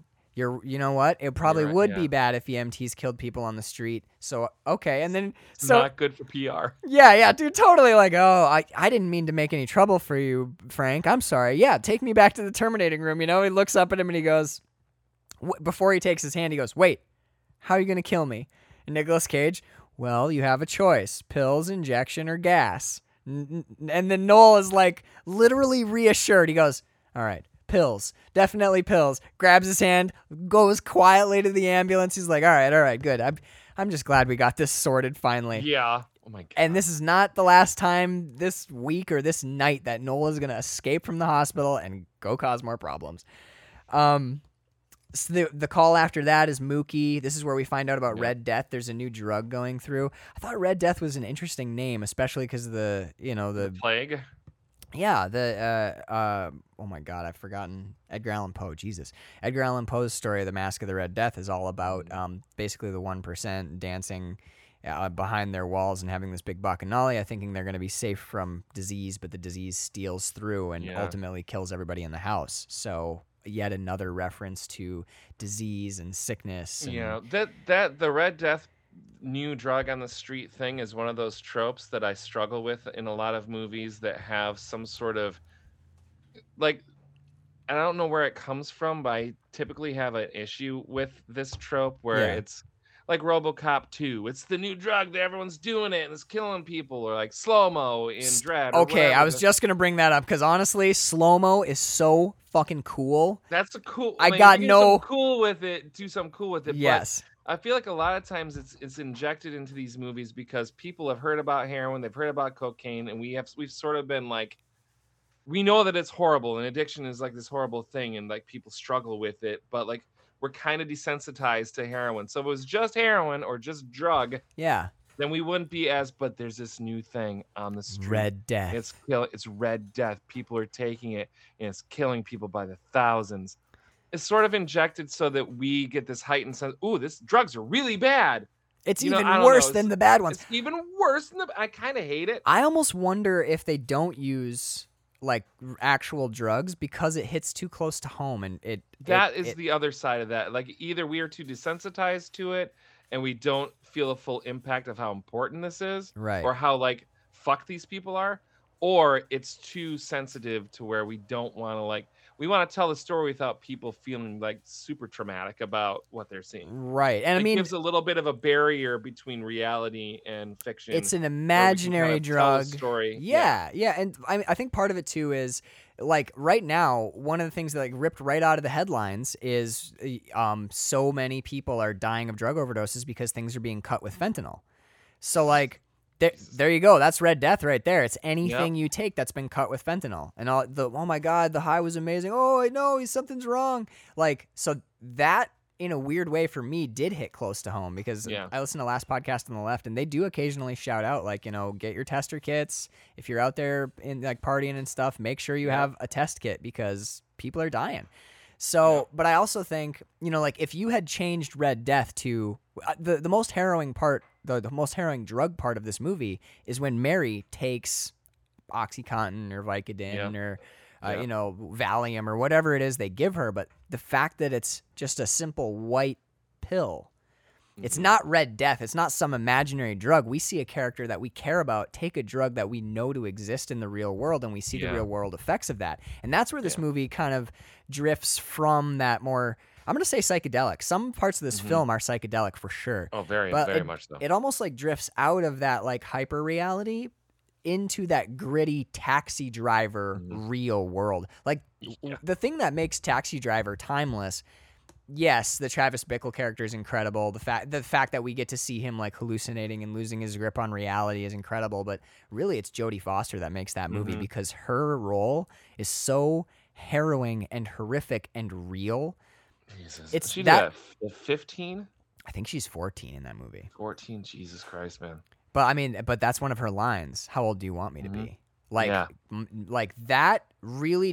The what makes Taxi Driver unlike this movie, even though there are so many similarities. It's a dude who can't sleep, yeah. a dude who's going off the rails. Yep. You know, Yep. um, what makes it unlike that is Taxi Driver stays really real the whole time. When people are Mhm. doing drugs, it's drugs you know. When we're seeing like street sex work, it is portrayed in the most brutal and and honest for Scorsese's vision and probably honest for that time period. Yeah. You know, like it's so real that it almost hurts to watch. Whereas this one has it's it is a like a manic energy to it that keeps it bouncing along even Mhm. when we're looking at horrible stuff. And and that's Right. actually why I think I prefer this movie, you know. I really love Bringing Out the Dead. This is one of I think this is like top 2 or top 3 Scorsese movies for me.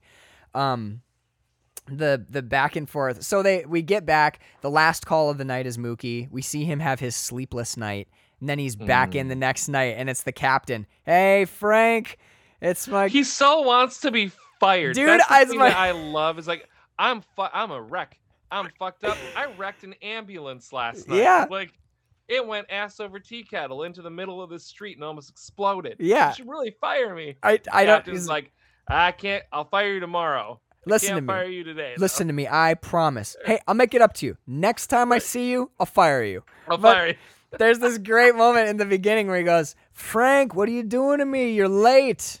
All right, come on. You got to get you know, we need you we need you to get in there. You're with I can't remember what Ving Rhames' character's name is, but uh Right. it's uh Marcus. He's like, "You're with Marcus tonight." And he goes, "Captain, no, Captain, you swore. You swore the next time I was late, you would fire me." What? You know what? The higher ups, I listen to me. Listen to me, Frank. I went to bat for you. I'm just the higher the higher ups. They said, "Hey, he's got this record of tardiness. We got to let him go." And you know what I said to them?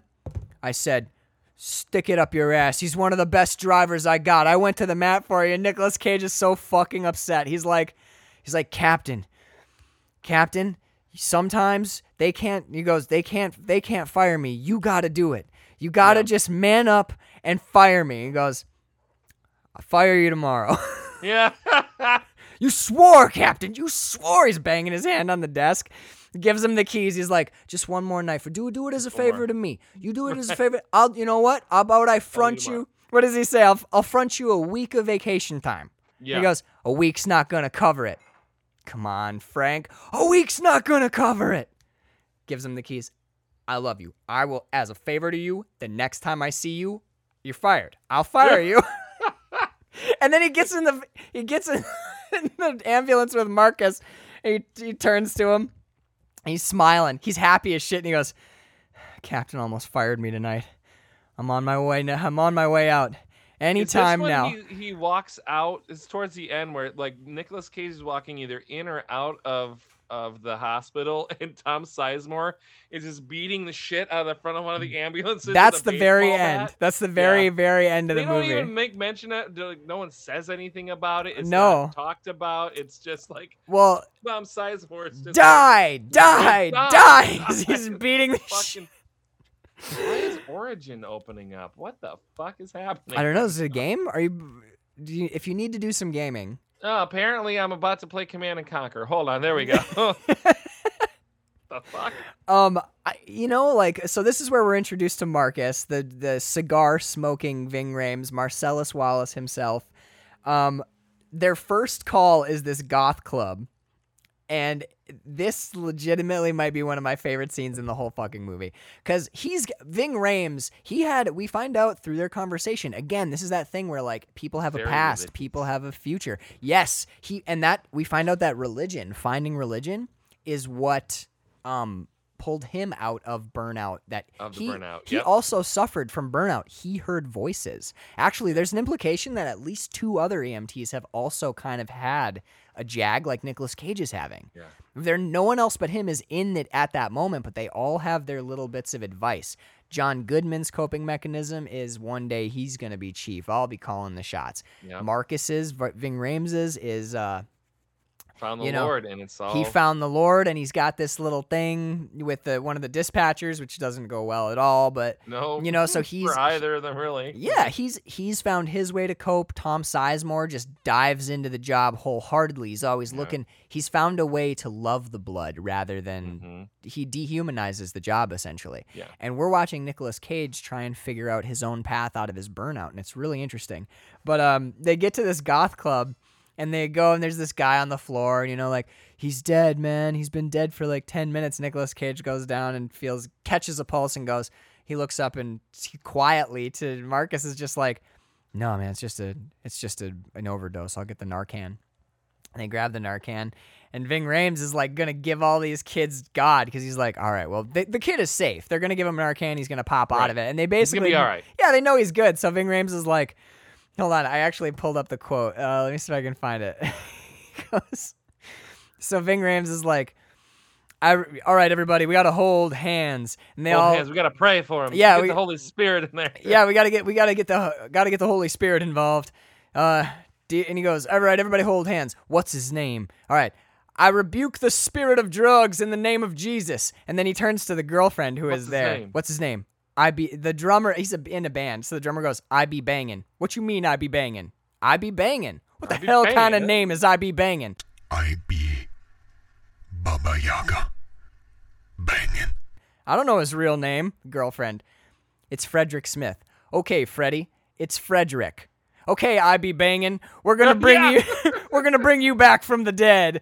Dear Lord, here I am asking one more chance for a sinner. Please, Lord, bring back I be banging, Lord. You have the power, Jesus. You have the might. You have the super light to spare this worthless man.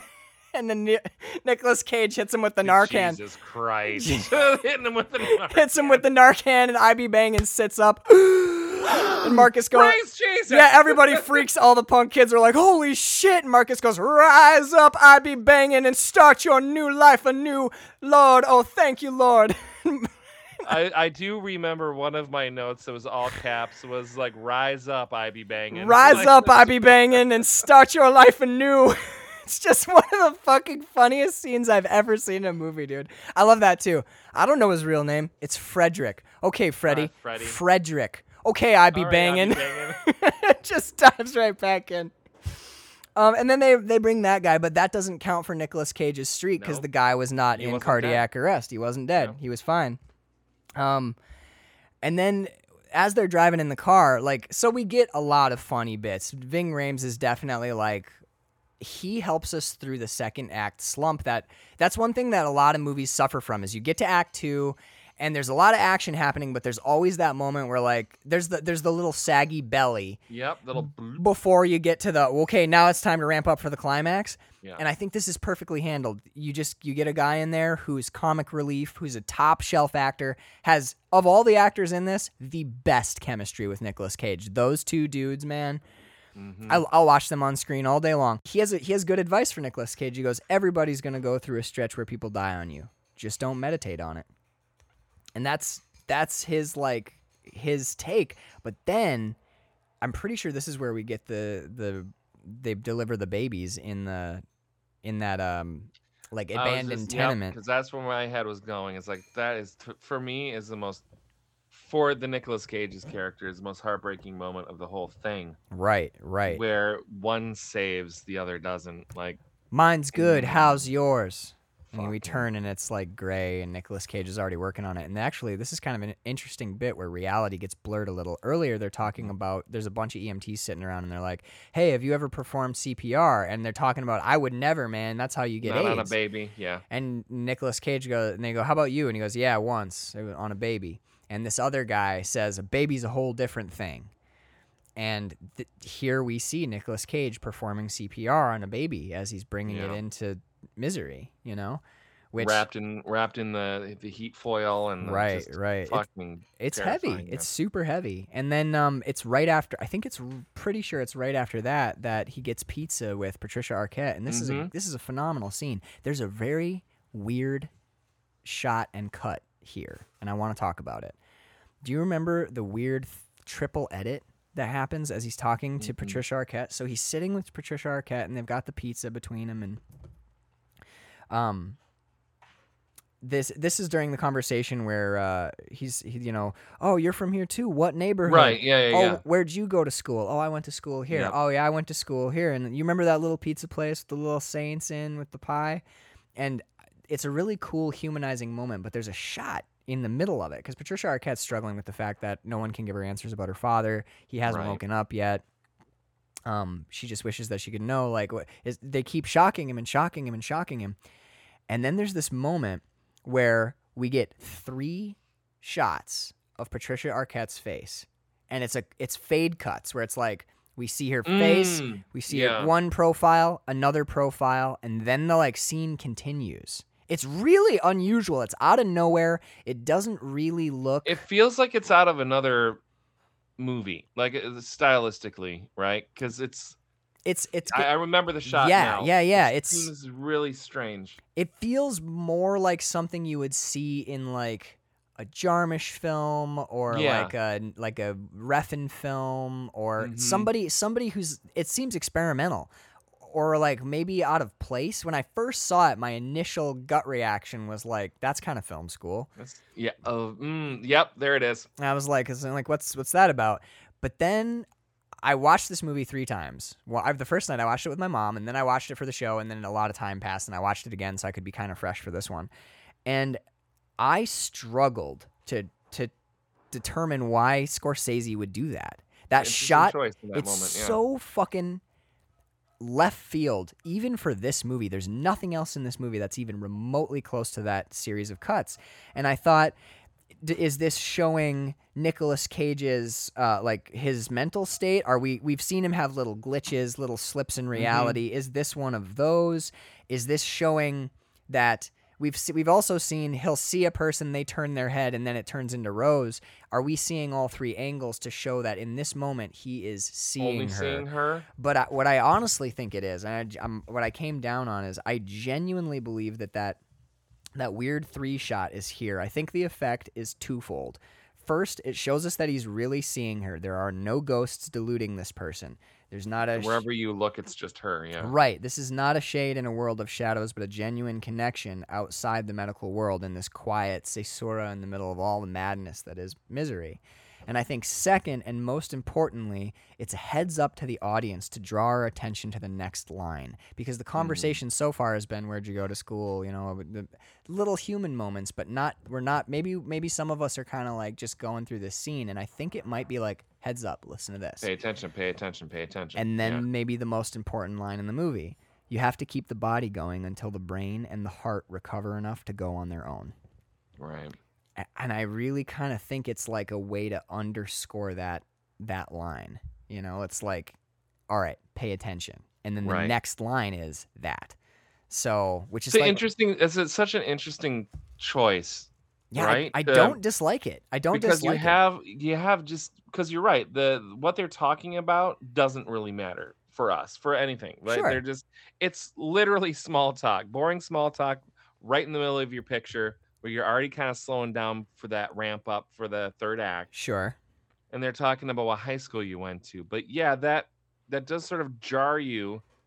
Like, what's happening? Why are we doing this? Suddenly, now you're paying attention because you do a little, you tune out. It's two people having pizza talking about where they fucking went to high school. It is a very New give a shit. York moment, I though. don't give a shit, but it is.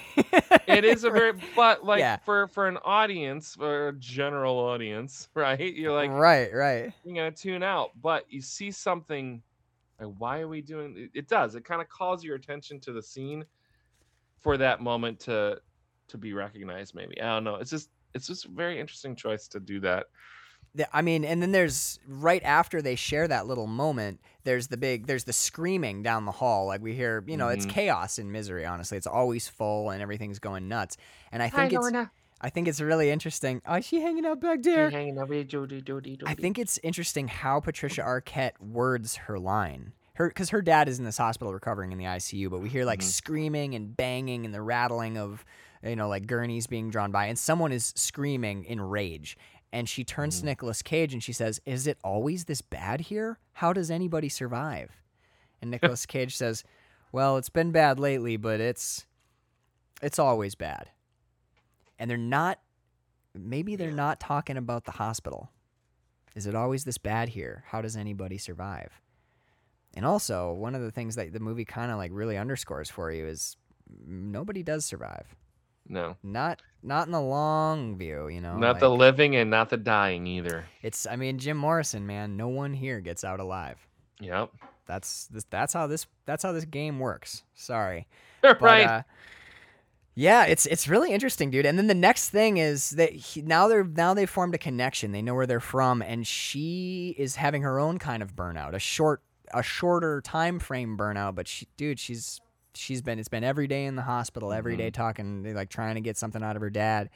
So this is when they go to Cy Coates and get the get the drugs. Get And the I stuff I love that Ah, the bit in there. she that has them wait out there and then she was never coming back out I think she knew that though. Like, think Yeah. think about how she set that up. You know, I got to go visit my friend. If I'm not out in 15 minutes, ten whatever, minutes, yeah. come up and get me, or no, uh, just be here so that I can have I can say that someone's waiting for me and I can go out. and they, i can look out the window and see you there and So I I, they'll know that i can go I think that this is really interesting because it she is going to go up there and she's maybe trying to resist the temptation, but what she does is she builds a failsafe into her going to this drug dealer. Mhm.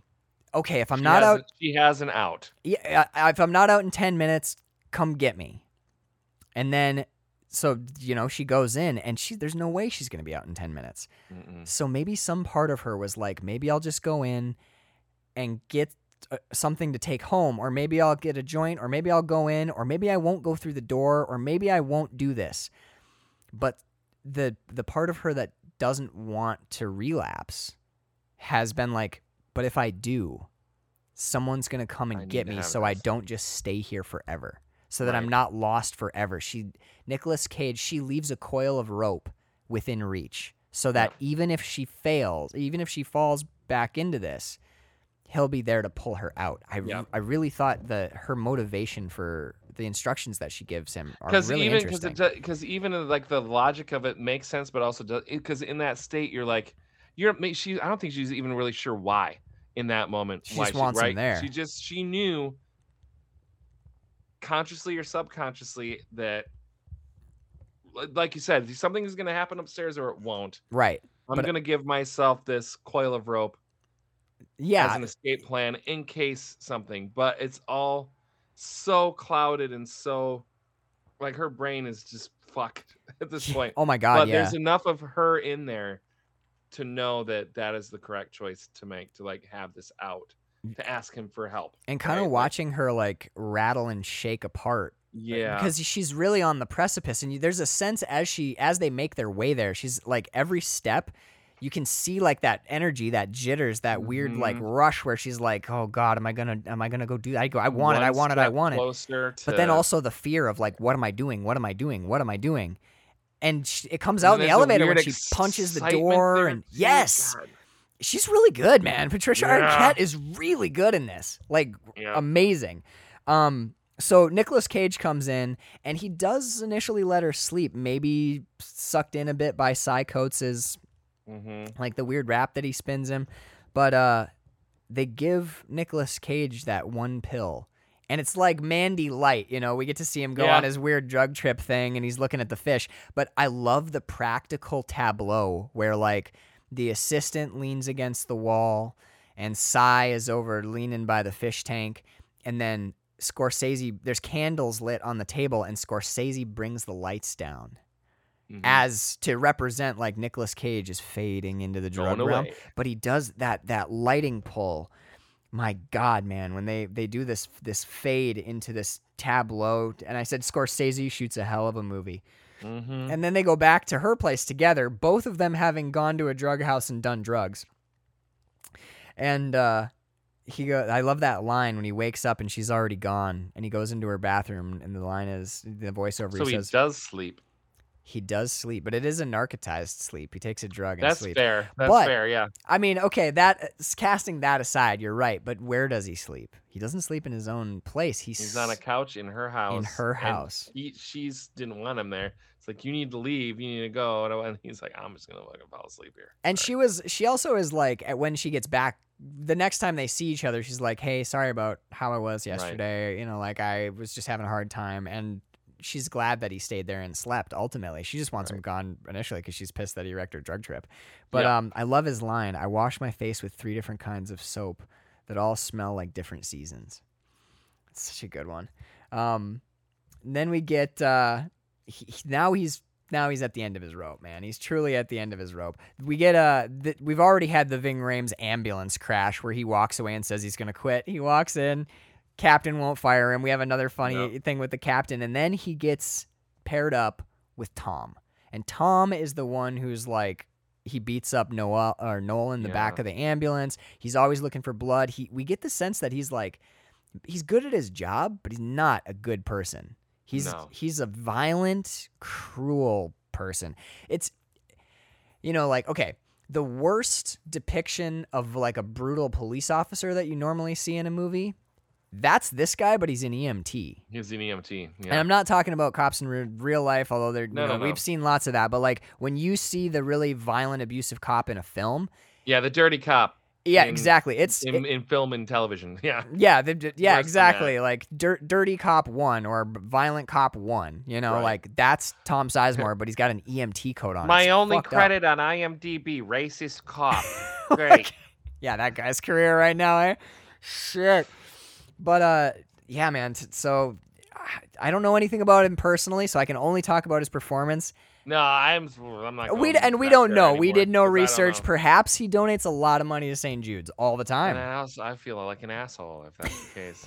Sorry, Tom. Well, if if you're wrong, we'll do a Tom well. Sizemore month, and if you're not wrong, we won't. But um, but I love him. Uh, I love him in the back. You know, it's you know, oh, we're in the old girl today. I, you know how many years I've tried to kill this thing, and it just will not die, and you have to respect that. And they get in there, and Nicolas Cage crawls into the back, gives him what is he? What are you doing back there? Ugh, I'm sick, Tom. Just got to get the cure. B vitamins, little saline, just a drop of adrenaline. Crawls back into the front. Yeah, he has the mask on. the mask, fucking, like- carrying an oxygen tank. He hangs an IV Yeah. bag for himself. He goes, "Sobriety's killing me. I need a drink." You got your stash? Of course I do. Come Or on, I, Ving Rhames that had yeah, that. with Ving Rhames, he goes, "I know you're holding. Come on, we, it's it's two o'clock. The bar's open, baby." Gives that's another thing is we find out that Nicolas Cage is a he's a he's a true alcoholic in the sense that Mhm. he drinks every night on the clock. T- Yeah. Tell him we can't take it. Tell him we're too drunk. Cause like New York is so fucking wild, you could just be like, "Listen, we're hammered. We can't do any more calls," We and they can't do any still won't calls. fire you. They still won't fire you. but um, tell them we're too drunk. Kind of like how hiring is in Traverse City right now. Uh, yeah, basically, if you can, if you can like maintain eye contact for a couple seconds and you are only briefly asleep during the interview, Hired. hired. God damn it. I wish I were joking. I know, like honestly, it's it's kind of it's like that. It is truly like that right now Dude. in TC. Dude, Yeah. on the record, off the record, after next week, when we lose the rest of our students, we will have one employee left that isn't a supervisor. Oh. See, we're we're going through a little spate of hiring as well right now, and I'm optimistic, but at the same time, to be honest with you, we've done this before, and it'll be like, let's do the training. Well, where are they? It's their first shift. They're not answering I their phone, know. and There- we yeah, never hear from them again. It's like, how the fuck does this it. keep happening? Ghosted post hiring. Anyways, Yeah, it's Carl. What's the what's our catchphrase for the last eight years? We live in wild times, man. wild times. Wild times. All right, so Sizemore's got another pretty good line here. They get they get called to a dude who's slit his wrists with the you know, and he's he's drunk, and they. One thing this movie really does, and it it grinds on you a little bit, but it should is a lot of the calls are homeless people, a Mhm. lot of them, and uh, it's fucked up to like see the see the living conditions that that are being presented to us and seeing these suffering people brought in to save them and then what's what's that one guy there's one guy who calls every week hmm The smelly guy. Yeah. Like the, yeah. and it's just uh, you know like and oh we've got a report of a man he's fallen down and hurt his head and he smells terrible and everyone knows who it is Yeah, it's Jim. yep that there's jim yep joel stink he has a name but i can't remember what it is i didn't yeah, write it like down it's it's something like Stinky Jim or something like. They they call him like oh oh or whatever because he's he always goes like oh Oh, oh, oh, oh. Yeah. no no not tonight. Come on John Goodman. Night. ha- hates dealing with this guy. But they get Yeah. called to this guy who like got drunk and slit his wrists and they get out there and th- th- there's they're not his wrists are okay you know he didn't he didn't cut that deep. They're just gonna bandage him up and he'll probably be fine. But they get him into the ambulance and Tom's like "Uh, you want to die? You really want to die? And the guy goes yes. And he goes all right I got something for you. Come with me, buddy. We'll get you set up. He takes him to the ambulance and he sticks the little he sticks one of those sticky pads that you put on for like EKGs and shit. Mhm. Sticks it to his forehead and he goes, "All right. This is a very experimental drug from NASA. Our astronauts have been using it for years. Your suicidal thoughts will disappear. But if it turns green, you have to see a doctor. The side effects could be fatal." guy, you have. To, I think at one point he says you have to leave it on for at least twenty four hours. The guy's just sitting there with his fucking With monitor sticky sticky stuck to his head, and he looks so. And he goes, and he's just sitting there, and then Nicolas Cage jumps in the ambulance, and he holds his hand finger up to Tom, and the Tom's like, "All right, and what color did I say? Cream, cream, cream. You said cream, green. Green. I said green. Like the cream. Like what are you fucking talking about?" And Nicolas Cage pulls out his folding knife, and he goes, "You know what? This is the sorriest suicide attempt I've ever seen." All these people in New and he's genuinely mad at this guy. Mhm. Like the the thought of suicide appalls him, and partly why it does is because that's the the overarching situation he's dealing with with Patricia Arquette's father. And he's like, all these people in uh, all these people die every day, murdered and of disease, and all they want to do is live, and you can't even kill yourself, right? This is despicable. Next time you cut, it's not a cross. It's up and down, like this. Hands him, goes to hand him the knife. Take it, take it, kill yourself. And the guy goes, he's got the sticky on his fucking head. And he goes, I can't, I can't.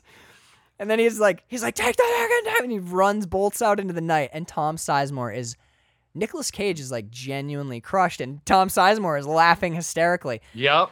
Did the fucking energy okay all all about the man aside like good performance he's oh, good Oh, absolutely. A thousand percent. yeah. i i try to do it all the time even if the person is a piece of shit and a Oh lot yeah, it's you got I I want to just approach the film, you know, like dude, Yep, T- Tom yep. Sizemore is very good in this movie. And the and the chemistry between he and Nicolas Cage, that like undercurrent of and we get there's a lot of implication that these two dudes used to be like the dream team back in the day, like the partners, like just like Yep. old times, you and me, buddy. And Nicolas Cage is well beyond that now, and he has a- Just like Bolivia. He's yeah, kind of, dude. He's got a he has a marked distaste for this man now, but he's just trying to hang on. But Yeah. then there is a certain point where it, it's it's with Tom's it's with Tom, and he plays a guy named Tom Tom Weller in the movie, so I, that's Mm-hmm. that's a character name too. But there's a moment with Tom where Nicolas Cage goes over the edge. And that's it's probably when the adrenaline hits, man. He's just that's when Mhm. he's dr- I'll drive. We got to keep moving, Tom. Find us something. Find us something. We're like sharks in the water. Yeah, man. Um, I said I love the cinematography that they're shooting in this ambulance, and it's when they've they've got the Clash, that second Clash song going. It's just got that really manic '70s punk. da na na na na na na na na na na. And we're, we've got red light. We've got like they're bathed in red light. If you've seen any like stills from the film online, it's usually one of those shots where Usually the that, whole yeah. thing is washed in the color of blood. We're getting clipped frames. We're getting New York City club rock. We're shooting the ambulance upside down as it drives through the sky. It's just the way that it's shot is like it is like a like a cocaine high, man. They are just fucking ripping. And their next call is the the drug dealer's address. And Nicolas Yep. Cage recognizes. He says, "Take that one." And of course, Tom loves it because it's there's a shooting, a dude impaled on a fence, and Lots a of blood. Lots of blood. yes, lots of blood. It's Woo. disgusting, but that is his thing. He's like, he's like, I'm gonna go and deal with this guy over here. Jumped off a balcony, shattered both legs, and dragged himself in his own blood until he passed out. Ugh. And then, uh, what is it? Nicolas Nicolas Cage. He's clipped in, right? Yeah. Nick Nicolas Cage is clipped into the wall because they're on like they're on like the 15th floor, and Yeah, they're they're they're up there. and up one there and once again we get the we get the that uh that moral question because the crowd down below this guy's a drug dealer let him Yep. die. Let him fall. Fuck this guy. And Nicolas Cage is up here trying to save this guy's We life. Save him. and all the other people that he's tried to save no one was even there to care really except for you know the one guy who wasn't dead you know i be banging. Right. but everybody else that's like isolated incidents. Even rose to some extent is with two of Mhm. her friends on the street but there's no crowd. These are just little people. This is a guy who actually is hurting this community only detrimental to the world currently and no one wants him there everybody is the calling that for his death and he's the one that Nicolas Cage saves. It's interesting. It's a really interesting movie. So we we as they're driving after this, there's kind of like this. He's he's exhausted from what's happened with Cy. They're driving, and he has a really bad break with reality. He starts seeing Rose's face everywhere, and um, we finally get what happened with Rose originally, and this is fucking awesome. I did you notice that they shot the whole scene backwards and then played it forwards? No. when you watch this scene, the snow, the what tipped me off is the snow is falling up into the sky. What the fuck? So during the flashback, hey Hi, bird. During the uh, during the flashback, the snow is falling upwards into the sky. And then as soon as I saw that, I started paying attention. Watch it again. Just whenever you get a All right. chance, watch that scene again. John Goodman when he puts when he takes the ear when he puts the ear things in his ear. I'm What watching the Batman again as soon as we're done. Yeah, how just so you know. How fucking awesome is that movie, third right? It's my favorite fucking. I want to take a nice languorous afternoon nap movie now. It's replaced Lord of the Rings Yeah? my perfect nap movie. I Bird, fucking love it. Bird and I are halfway through the extended cut of The Return of the King. I bought her all the extended editions for her birthday. Dude, those movies are so good. But so the bit this bit here when they're doing the intubation if you watch there's there's a weird stuff going on like when when John Goodman take like puts the earpieces in his ears if you watch it it's very obvious that what he actually is doing there is pulling them out and putting it Oh around his neck God. and they just play it in reverse cuz he does the like rip rip rip tips his head as he puts them in when they're talking they they dub the lines but as they're saying their lines you can tell their mouths they're speaking their lines in reverse Mm. so this is a straight lift from Twin Peaks, of course, the Mhm. famous like you the gum you like is coming back in style, and it it it's a it's a brilliant lift by Martin Scorsese because the whole purpose of having them do that in reverse was to create that dreamlike sense of unreality. Weird. And I'm and in no way am I like what a ripoff. What is couldn't he be No, no, original? no, no, no. There's Such a big, there's a big difference between a lift and a steal. I think. Yeah, this for me, this was this is he's using a tool that David Lynch Yep. discovered. You know, like David Yeah. Lynch discovered a new color in Martin Scorsese's painting with it, and it's Yep. fucking awesome. The scene with Phthalo Rose. blue. Exactly, dude. I mean, the red room is what it is. You know, it's Yeah, red room shit. red, Red, red room, red. red room That's red. red rum, red.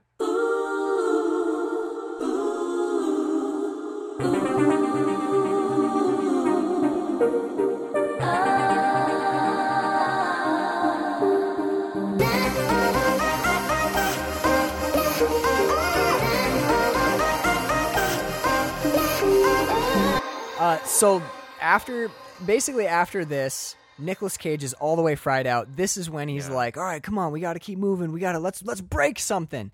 And Tom started to realize that okay, like look, I'm all for blood and stuff, but like we can't we can't go break something. We're EMTs. Right. You know, like we we go and see broken stuff cuz broken stuff fucking awesome, but we don't we don't really do that unless Do the thing. and then he goes, "But do you want to?" Because Tom is violent, as we've Yeah. seen earlier when he's beating on Noel, and then he finds they find Noel, and Noel is breaking. He's uh he's basically Fight Clubbing it, walking down Yeah. the street and smashing up cars, and uh he's like, "Oh, this guy's perfect, man.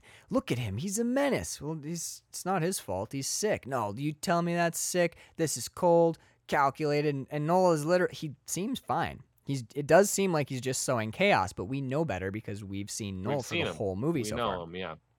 So they they chase Noel basically down into like the basement or like this back alley, this kind of weird like hell space where there's fires and Nicolas Cage is not doing well. He's like seeing things that aren't there and he's Mhm. but we're also man, that scene when that first moment when he goes down the stairs and he looks to the left and he sees just those eyes buried in garbage and it's a homeless person that's like both Yeah. camouflaging themselves but trying to stay warm.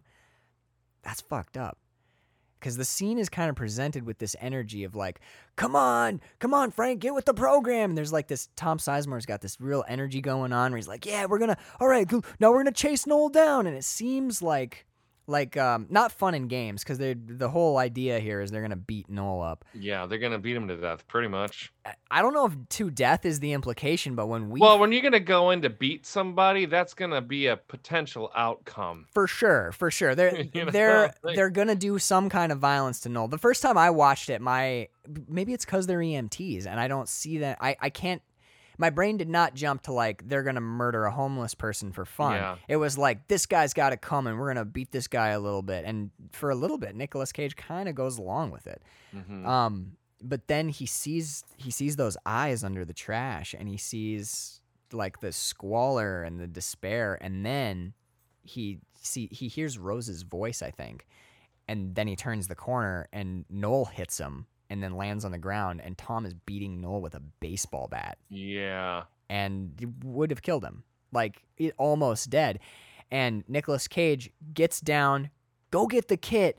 I swear to God, I'll call for fucking backup, you know. And then of course it, it'll come out that did. Tom did this. So not only does he save the drug dealer that night, he also saves Noel, and he saves Noel Mhm. from Tom.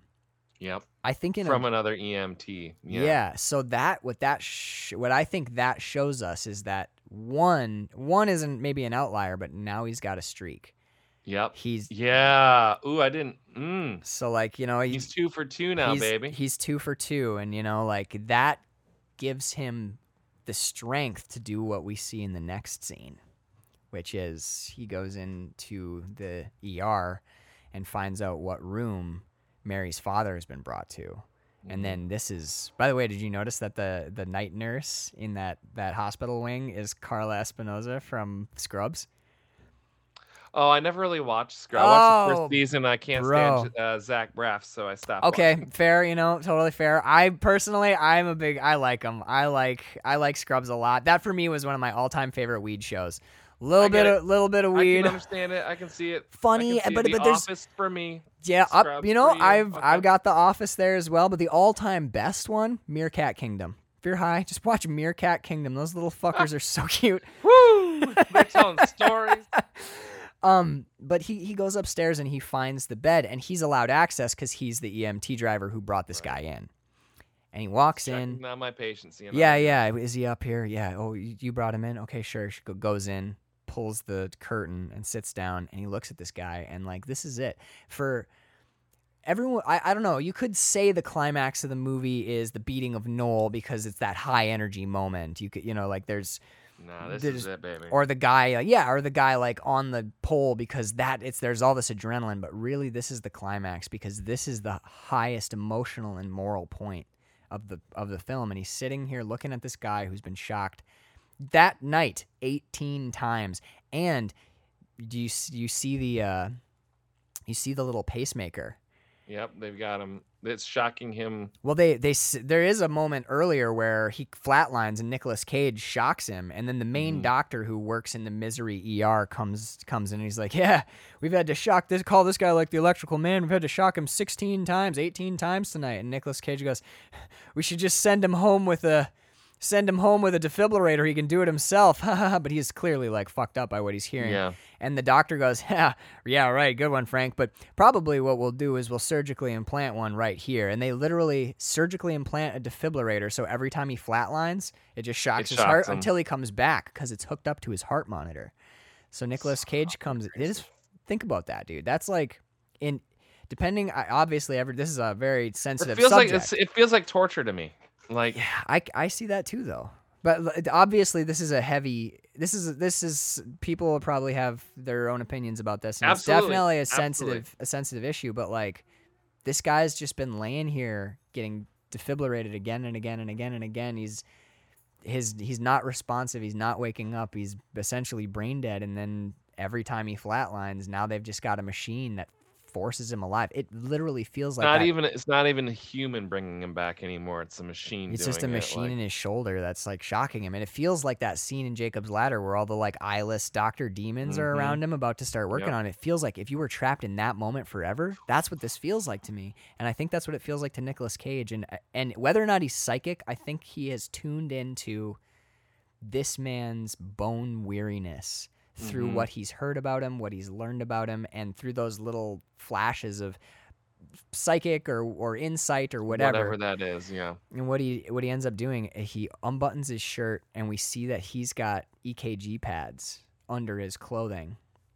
And he takes the EKG leads off and hooks them up to himself to monitor his vitals. And he puts the pulse ox on his finger, and he takes the breathing tube out of the guy's mouth and puts it in his own mouth and breathes on the intubator so that the intubator doesn't register any hitching or resistance and he Mhm. just wait and then he just puts his fingers on that guy's wrist and just sits there until his pulse stops and and the we do another one of those light pull downs to just bring a little bit of darkness over the body Mhm.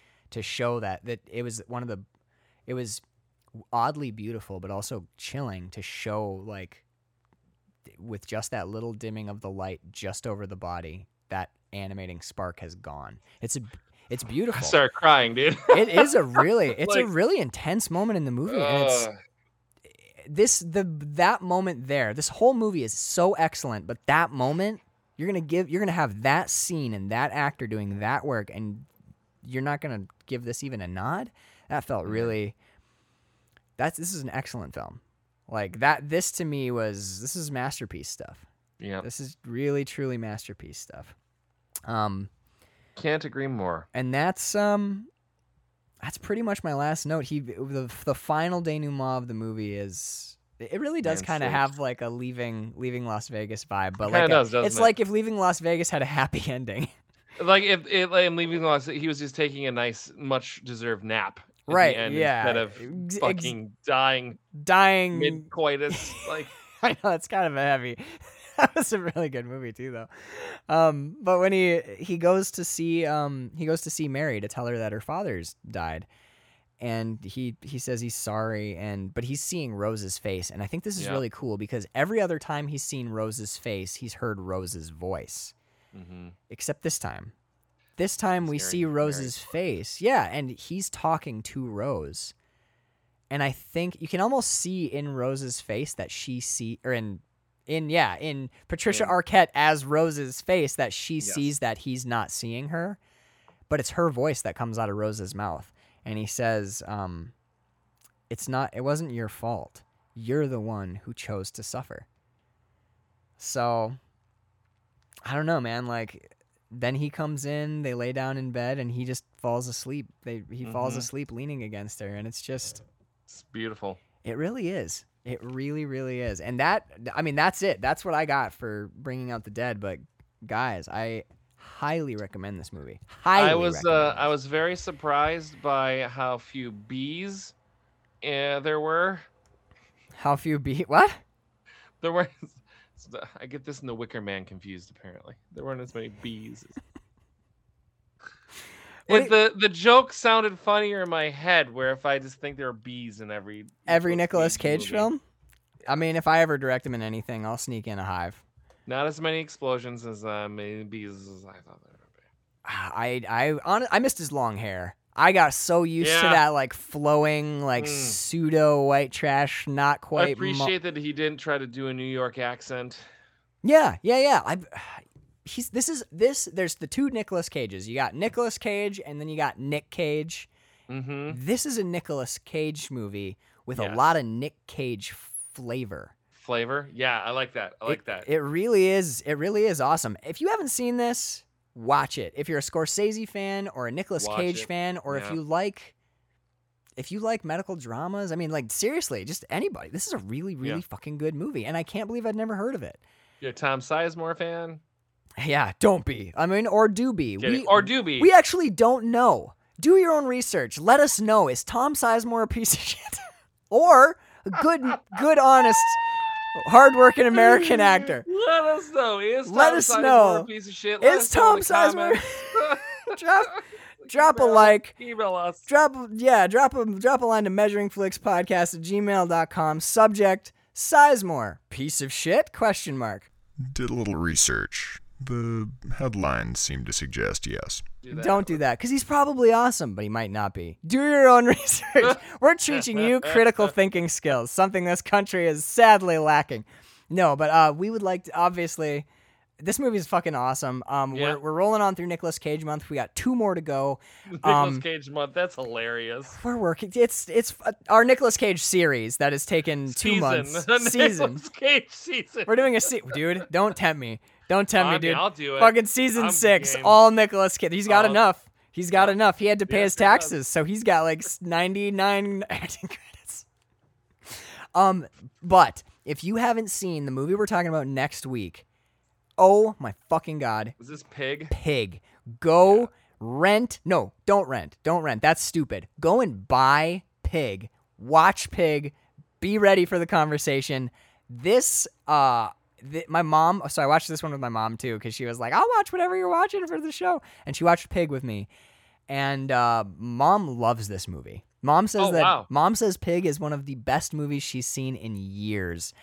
I am inclined to agree. This I was not expecting the movie that we get. Pig is fucking awesome. So Well, next week, That'll be my watch now because we got to get that episode in. yeah, we're gonna get we'll get Pig in super quick. I'm thinking early next week, but we can schedule that Yep. off the air. Um, so we'd love again. Thank you so much to all of our patrons. You can uh, actually, I just wrote a thing kind of about um my whole journey with mom this Mm-hmm. year and her her time with us uh, over on patreon.com slash quillandfilm q-u-i-l-l-a-n-d-f-i-l-m there's tons of free content over there full full episodes full series that we did. Um, and then some of the stuff i've been writing lately is also not paywalled so just go and check that out. Um, that's kind of it. measuring clicks podcast at gmail.com we're watching pig next week and that's now we're done we haven't done the show in a long time so i kind of So forgot How do, we, how do we how do we get out of here? I forgot Uh, there was a. uh, thank you for joining us for this crazy hell ride of an ambulance ride. And we will see you when we are doing another movie You're doing that you just told them about. You're doing awesome. It's gonna be it's gonna be pig. Keep going. And then super super spoilers. The last bit